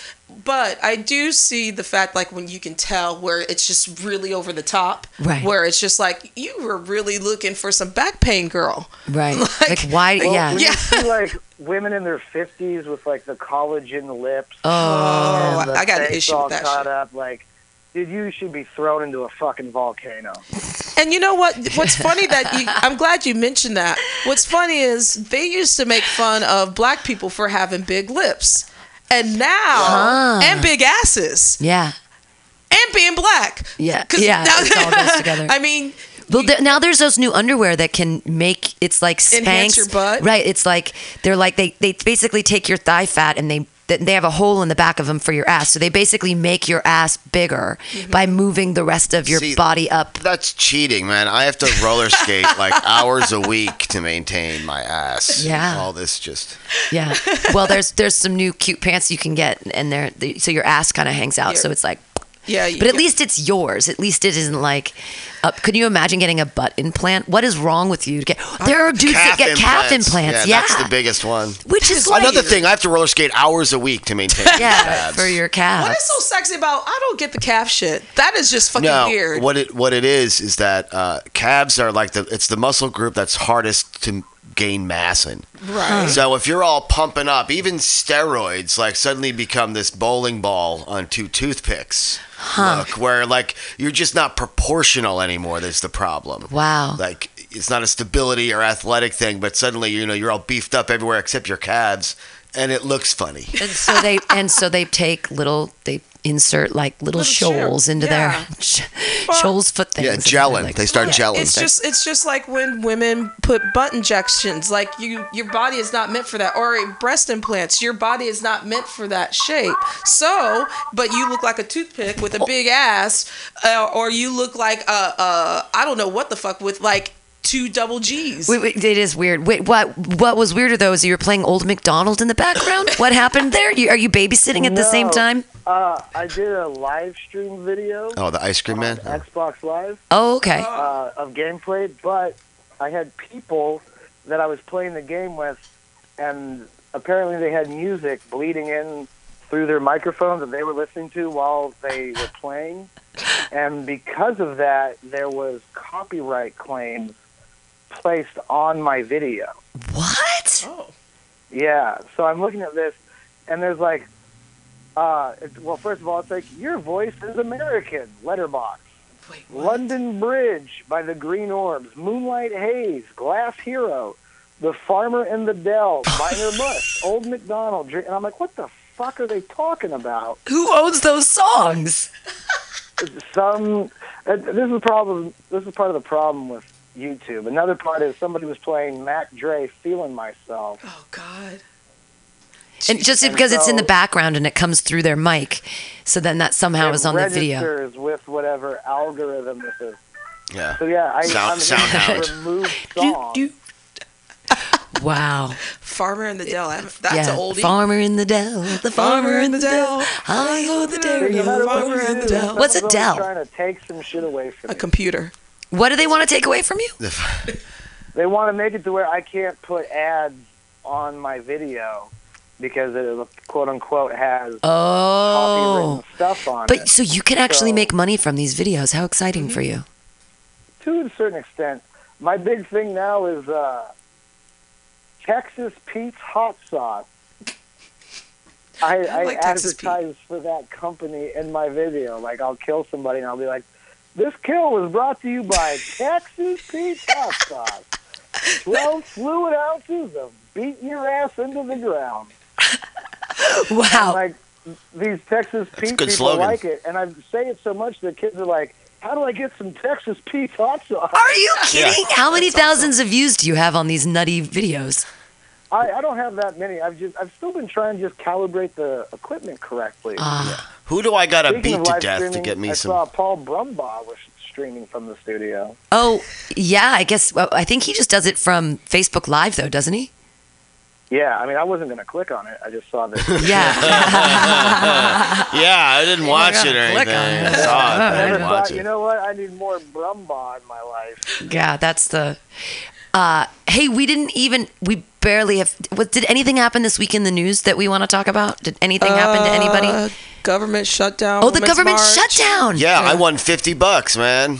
Because of the government shutdown. Yeah, I took the under. I bet someone that Trump would ruin America in less than a year, and uh, I won by about six hours. Man, he almost made it to his full inauguration. He was 364 Oh, in like, you know, seven eighths of a day. and the government shut down, Like, so you won. I, I bet someone 50, but I also thought it would. Uh, Last. I also thought it would ruin his presidency. I didn't think he would go on to actually make it to a year after he bankrupt us in a year. Right. But uh, wow. you know, so I, I won, but I lost. You know. Well, we all lose. we all lose.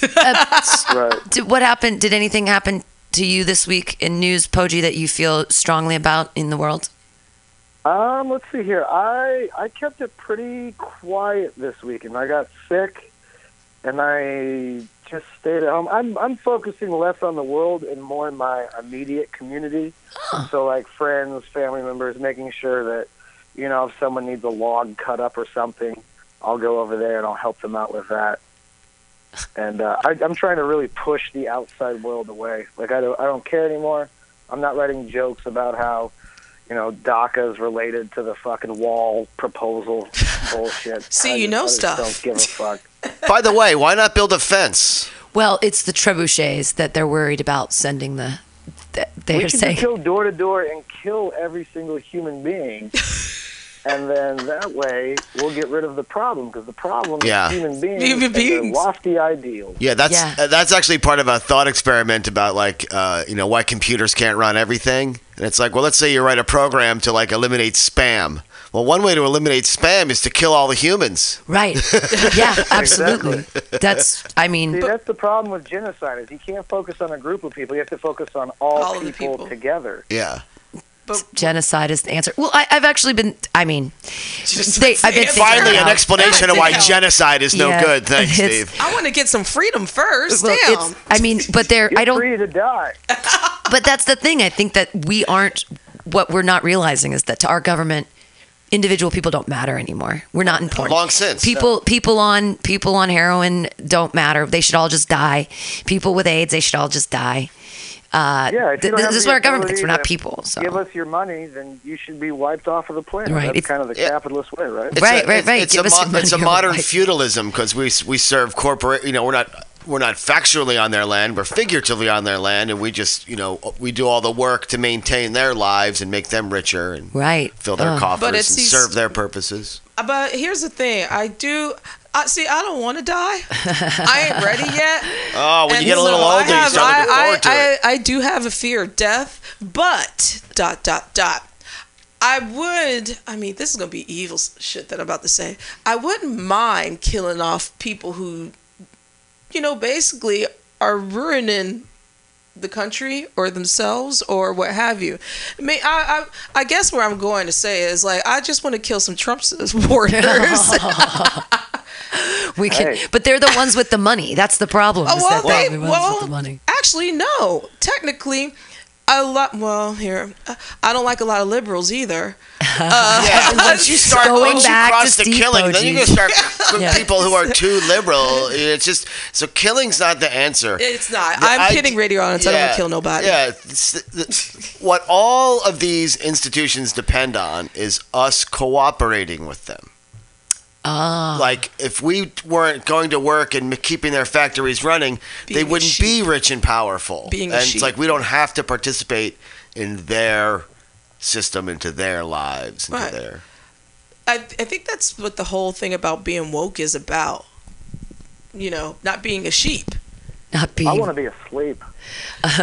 Sleeping actually sounds. I want to really believe good. the lies. Those are the happiest people. Yeah, they are. It's true. I, I want hobbies that pay. That's what I'm going for. right.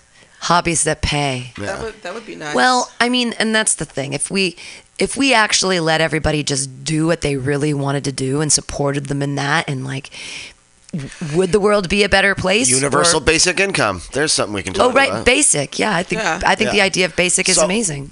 The uh, one of the key arguments to uni- against universal basic income is like, well, if you just get your m- needs met, then nobody will do anything. And uh, I like to turn to them and say immediately, okay, then stop doing what you want. Like, you're not going to stop doing stuff just because you have your needs met. right. You currently have your needs met by doing stuff, and you're not like slowing down. Like people, we're still going to do stuff. No one's just going to sit around until they die of laziness. You know, No. and the few people that do are already doing it. There's already people scamming. There's already people, Exactly. you know, heroining out, alcoholism. There's already people who are. They're already that. doing that. Yeah. Yeah. So, but if if I, if you have your needs met, then you're also free to pursue other It's it's it's back to riskier. Virginia Woolf's A Room of One's Own. In order to create and be a writer, one must not have the pressures of the world upon you.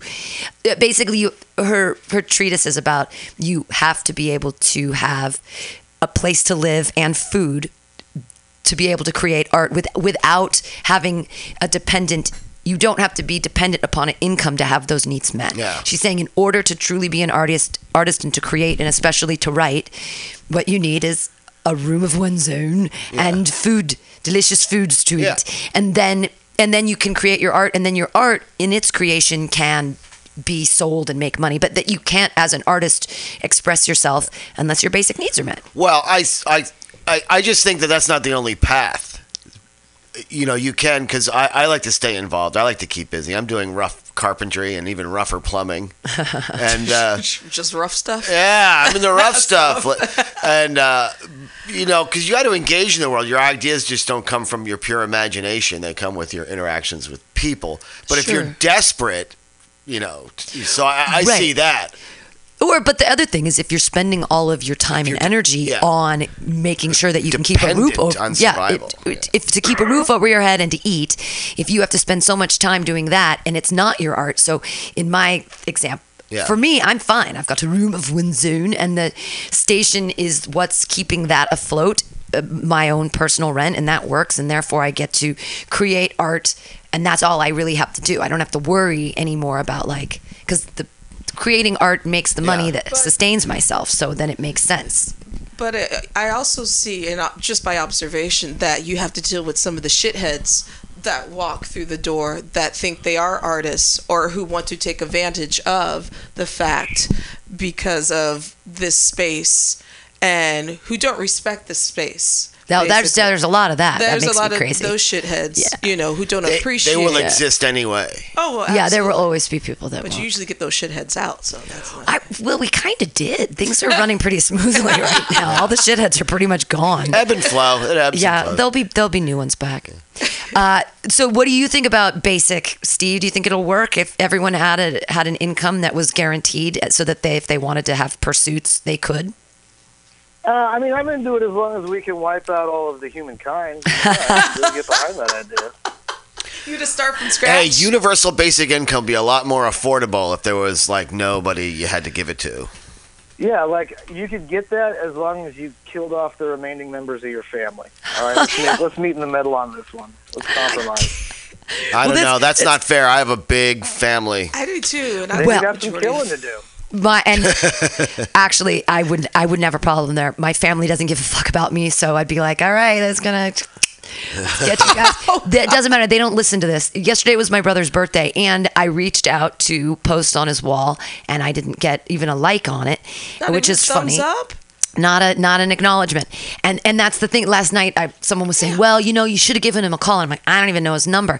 And they were like well birthdays and christmas like everything's absolved. And i said yeah and the phone works both ways. So if those motherfuckers ever wanted to call me they could do that too. By the I ain't way, reaching out. yeah. That's, yeah, that's not an excuse. Nobody Fir- reaching out. First of all, that is that is a reach out for you to say, "Hey, happy birthday." Sure. That's that's. I mean, that glad you're not dead people people don't call each other all Mommy, the our poor sister called me today to wish me a happy birthday. But by the way, Christmas, Christmas and birthdays, everything's absolved. That's certainly not how the penal system works. Right. It's uh, everybody remembers yeah. I, I don't know who said this to you, but I would like to examine their family, and see how right. see how Thanksgiving and Christmas go for them. yeah i don't i just i wash that i wash my hands of it Pamela called me. She probably wanted something from me on my birthday. Yeah, I'm like, do you have any? do you have any hand-me-down clothes? like, I'll take. I know you buy your daughters a lot of clothes, and I can wear a child's large, so it's, it's, that'll be great. Once again, Steve showing range. I mean, that is a spot on imitation of your brother's Yes, voice. it is that. Just- What is it? We're still If um, only cash, she understood trickle down economics. Chester Cashcock here, giving you my love and regards as well as moofies. Wait, how old did your brother turn? Do you know? Forty-five. Forty-five. Yeah, forty-five alive. Okay. Yeah. I'm gonna leave it. It, it is. It's. th- I mean, it's fine. I, the only thing I'm worried about is that. I mean, my dad's great and he's a really great guy, and I really don't want to have to see. I don't want the next time I see my family to be at either my father or my mother's funeral. That'll be awful because it'll be like. I, mm, but I'm not gonna to do you know a quick two minute therapy. I, don't see the point in reaching out because all they're ever going to do is be disappointed in my life choices and my behavior that they think is inappropriate. They don't like that I smoke tons of marijuana because they're those people. They're the rich people that think that people that smoke pot are bad. And I'm this weird hippie artist that's like, I'm a communist. Everyone deserves things and everyone should have money. And why can't we just be nice to each other? and they're like, because you don't work hard enough. Because everyone can pull themselves up by their bootstraps. But I was born white and rich and I didn't even know it. I think if your parents had to tag along with you, they would be very impressed with how much and how No. hard you Hey, work. you know what? I put myself through graduate school in cash. I have no student loans, and they never have said they're proud of me for that. I have with two master's degrees that I paid for by myself by working hard. I didn't ask for money from anyone. And I've never, and I have no student loans. Four years of graduate school, two master's degrees, and I have no student loans. And my parents never said they were proud of me and that they thought that was amazing. They said, Why can't you be a normal person and go out and buy a car and get in debt like everyone else in America? Why can't you go buy a home? I thought Why can't you go get a husband You're just a, a, job? genius, not appreciated in your own time, and you got to take it easy on the plebs. Right. Well, they just don't get it, and it's fine. They never will because what the choices and things that I'm proud of, they think are dumb. anyway, Well, I that's the guess. I guess. Well, I mean, in mm, well, it's okay. You Yeah. don't have to defend my Hey, parents. my parents Oh, no, don't I'm love all my them. decisions either. Don't get me. I'm not you know. defending them. I'm not talking to either of my parents right now. Mm. I I blocked my mom phone and social. So yeah, I'm not Miss. My mom's not June Cleaver over here. And Steve's living with his mom and taking care of her. He's such a sweet That- son. You're a sweet. I know. Look at the most well-adjusted excited. I'm out there person in the welding. conversation. Gonna be welding. And chopping wood for family and Chop, friends. I know logs. He's looking out for to chop logs for people. Chopping Look at this, Not taking them. ladies. Yeah, ladies in St. Louis, what are you doing? You gotta. We got a lumberjack for real. near me. Uh, I'm gonna get money. I ain't sharing it no more. But that's the St. Louisan coming out. Yeah. Exactly. well, uh, we got to wrap it up. So, last thoughts from uh, Steve Poggi here from St. Louis. Yeah, no, uh, abandoned comedy. You- the- it's futile. If you You're the one who wrote that in on Hell Hat. by now. I'm telling you. Just he's just he's basically he's just taken all my dreams and thrown them into the toilet over here at Mutiny, and that is a smelly toilet. That is, Now, un- they were in the toilet. I just reminded you that that's where they were. yeah. You just you're like flush. He's encouraging you to flush. flush, yes. Right. Don't leave the pee stagnant in the bowl, everybody. It's a public space. You've got to flush the toilet. so that would be the Steve Poggi T-shirt, abandoned comedy. Abandoned comedy. Abandon all hope, ye who enter on stage. Ozymandias. Look upon my works and tremble. That, that that's a famous poem or something. Yeah. Uh, Matthew Mom's Quirk. excited because she bought a cat throw pillow, so I got to enjoy this pillow. Yeah. Hey, um, have fun with your cats. And uh, Spike says hello. I'll say hi to Jonathan for you too. And you should Yeah. come back. Oh, I was going to ask you. I was actually going to. We'll just do this business since you're talking to me right now. If you want to come back out, um, you can in March. Jonathan and I are leaving for a week to Mexico again. If you want, to if you want to come out on vacation, and or you have miles, or you want to hang out in the house with Spike, or any of that, uh, you are welcome to do that. The March Okay, thirteenth. yeah, it's the 13th through 20th or 12th I don't. through I- 20th I'll of March. find out February 8th what it's going to look like as far as my classes and all that stuff with Cool. the union. Um, but I might have an open week then. Yay, that would be great. Well, so we would, and it'd be fun to hang out and all that stuff. Uh, so thank you, Steve Poggi, for calling in and, and making this a very special Altacast. Yeah, we just, old dumb face. We miss old dumb, face. face. Uh, It was good talking to you guys. I hope you uh, you have a good day and abandon your dreams. Abandon All right, thanks, Steve. Oh, your dreams. uh, oh, words Abandon your dreams, everyone. It's absolutely true. So I That's the got. I, I got that uh, on Hell Hat this weekend, and I and now I realize that Steve wrote that in. Probably. Yeah. Yeah. Well, I was I wrote the majority of those this time. I sat on the couch. I got super high and I just wrote them all down. That's what I have to do tomorrow. I actually have to make the um, inserts for the Hell in a Handbasket number six, the sixth Hell in a Handbasket here at Mutiny Radio. Uh, returning champion Kimberly Rose Went will be uh, defending her title against uh, Evelyn Erie Diamond, Jason Cole, and Brian Lucette. They're going to be opening up baskets of my choosing with weird, weird topics, uh, and it'll be a lot of fun. They'll, tr- I'll try to stay away from cats, everyone. I promise. Matthew Quirk, do you have any parting words for us here on the AltaCast? Uh, just that uh, I'm teaching roller skating these next two weekends at the Church of Eight Wheels. Okay, you are. um, yeah, I don't know what else to say. Uh, Mutiny Radio Comedy Festival. Yes, coming you are up. a part of Yeah, that. That's part of exciting. That, and you're a part of that. That's the most Yeah. important Well, part. I'm doing my best. There was a guy who came from Portland this week, and his name is Nicky Moon. He was supposed to be here with us today, but we had plenty of guests, so it wasn't a big deal. He drove back to Portland today, but he was like, He's like, I can't. He was being so nice. He's like, I can't believe you're running your own. He's like, your place is so cool, and you're running your own festival, and it's just so exciting. And he's like, I just can't believe you just don't you don't get more respect from people in San Francisco. And I'm like, I have respect from people like you from Portland, and all the people that are coming back for their second time. Wendy Weiss is coming back for her second time on the festival. Ben Harkins, uh, Hunter Donaldson. So a lot of returning people who think that it's um, Andy Picaro coming back. So people are coming back for a second. Cameron Minch. They loved it so much they wanted to come back, and I'm like, ah! So people from out of town think it's great, and I think it's great. So people in San Francisco Yeah, I think it's great, dick. too.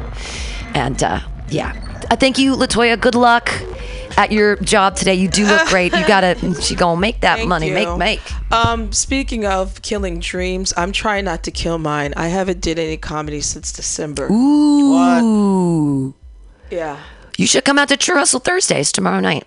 I work. THT. Oh, I that's come- right. You I can work. come out on Friday. Friday, Friday. Yeah. You well, know, there's you got to happy squeeze in hour those and then- shitty mics at other places that you just, you just got to do. You just I just got haven't to been do. coming up with really good material. I'm having a block. I am. I actually am too. I've just been recycling old jokes and practicing them because I, I have. I'm just bereft of new material. I, I just don't even know what to talk about. Yeah. I don't Hey, even know what I want to talk Every about. Every time I think about, hey, I'm, uh, should I do one of my? I've done a million times, not new materials. Uh, everyone before me and after me has done something that's got to be two years old by now. Sure. Like, what, uh, there's a couple of these guys I've never heard other than these five fucking Sure. jokes that they've told. Yeah. So I, I, my, my guild gets assuaged every time I actually attend an open mic. Absolutely. And I just want to say something I've already said. Yeah, don't worry And about new it. stuff But is rough. Open mics, but open mics are for that purpose. They're to just have a microphone and talk into it and do whatever the fuck you want. If you want to go blah blah blah blah blah, blah then do. If you need to do that, then do that. If that's part of your process or your thing,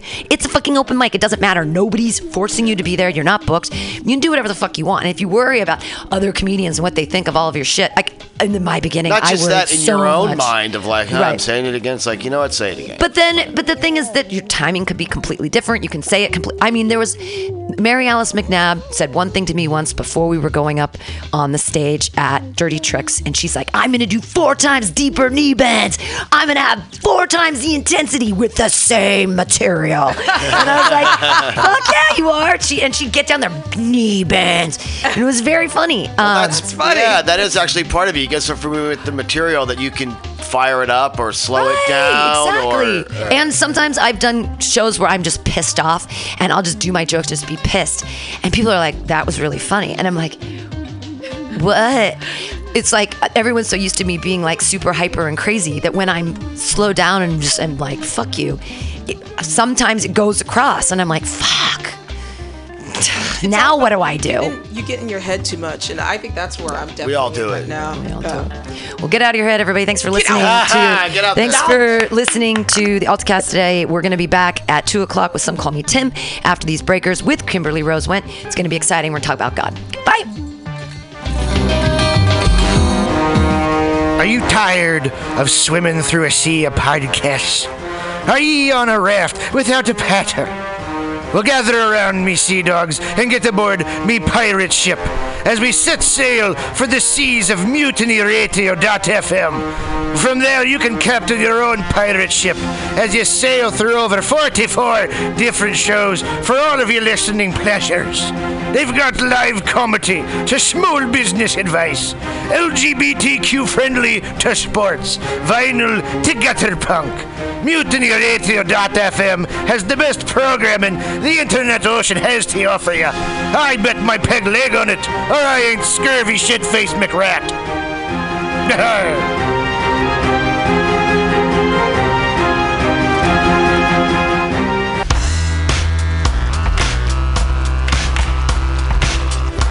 Hey, everybody. Listen to the weekly review with Roman every Friday from noon to 2 p.m. This is an unapologetically anti capitalist program. We interview community organizers, activists, and artists. We talk about ways you can take action right now. So listen in to the weekly review every Friday from noon to 2 p.m.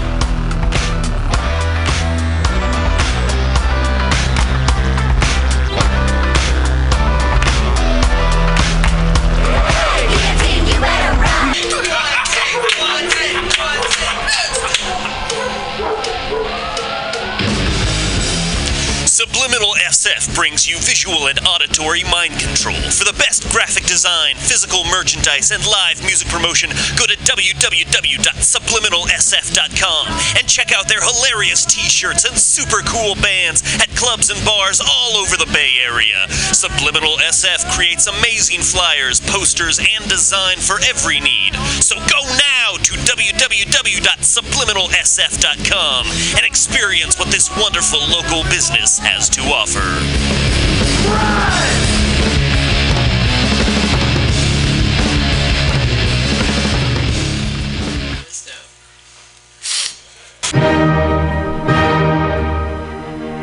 Good evening there, my friends here at MutinyRadio.fm. Chester Cashcock here, and giving you my love and regard as well as movies over there.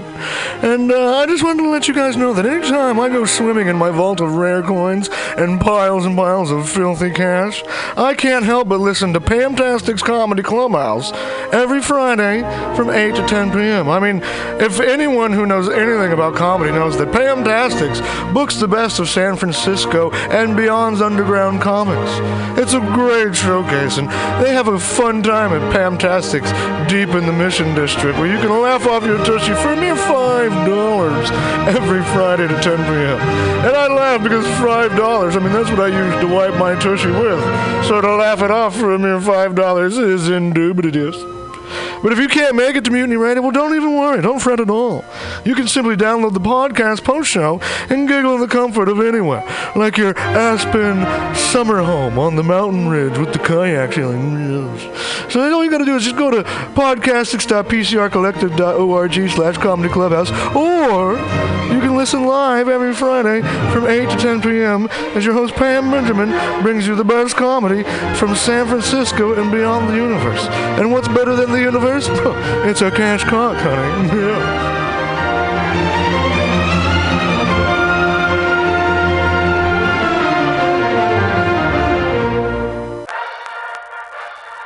Well, hello, boys and girls. You know what a password is. That's a secret word that soldiers would use to get past the sentry and up to the front. Well, here's a password that gets you up to the front in all the right places. It's cannabis energy. It seems the faster you go, the more cannabis energy you need. So if you want to win, you have to have lots of cannabis energy. And the swellest way I know to get it is just by using Green Army Skincare. Boy, they're just cram full of cannabis energy.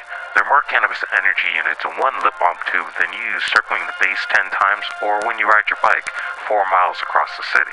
And it's fast acting. Why, no sooner than you apply some balm to your mouth or pain areas, you practically feel the new strength in your muscles. And what's more, Green Army Skincare is a good, wholesome product. They're made with body nourishing cannabis and other natural ingredients. So go out there today and pick up some Green Army skincare products from your local cannabis procurement center. Join thegreenarmy.com.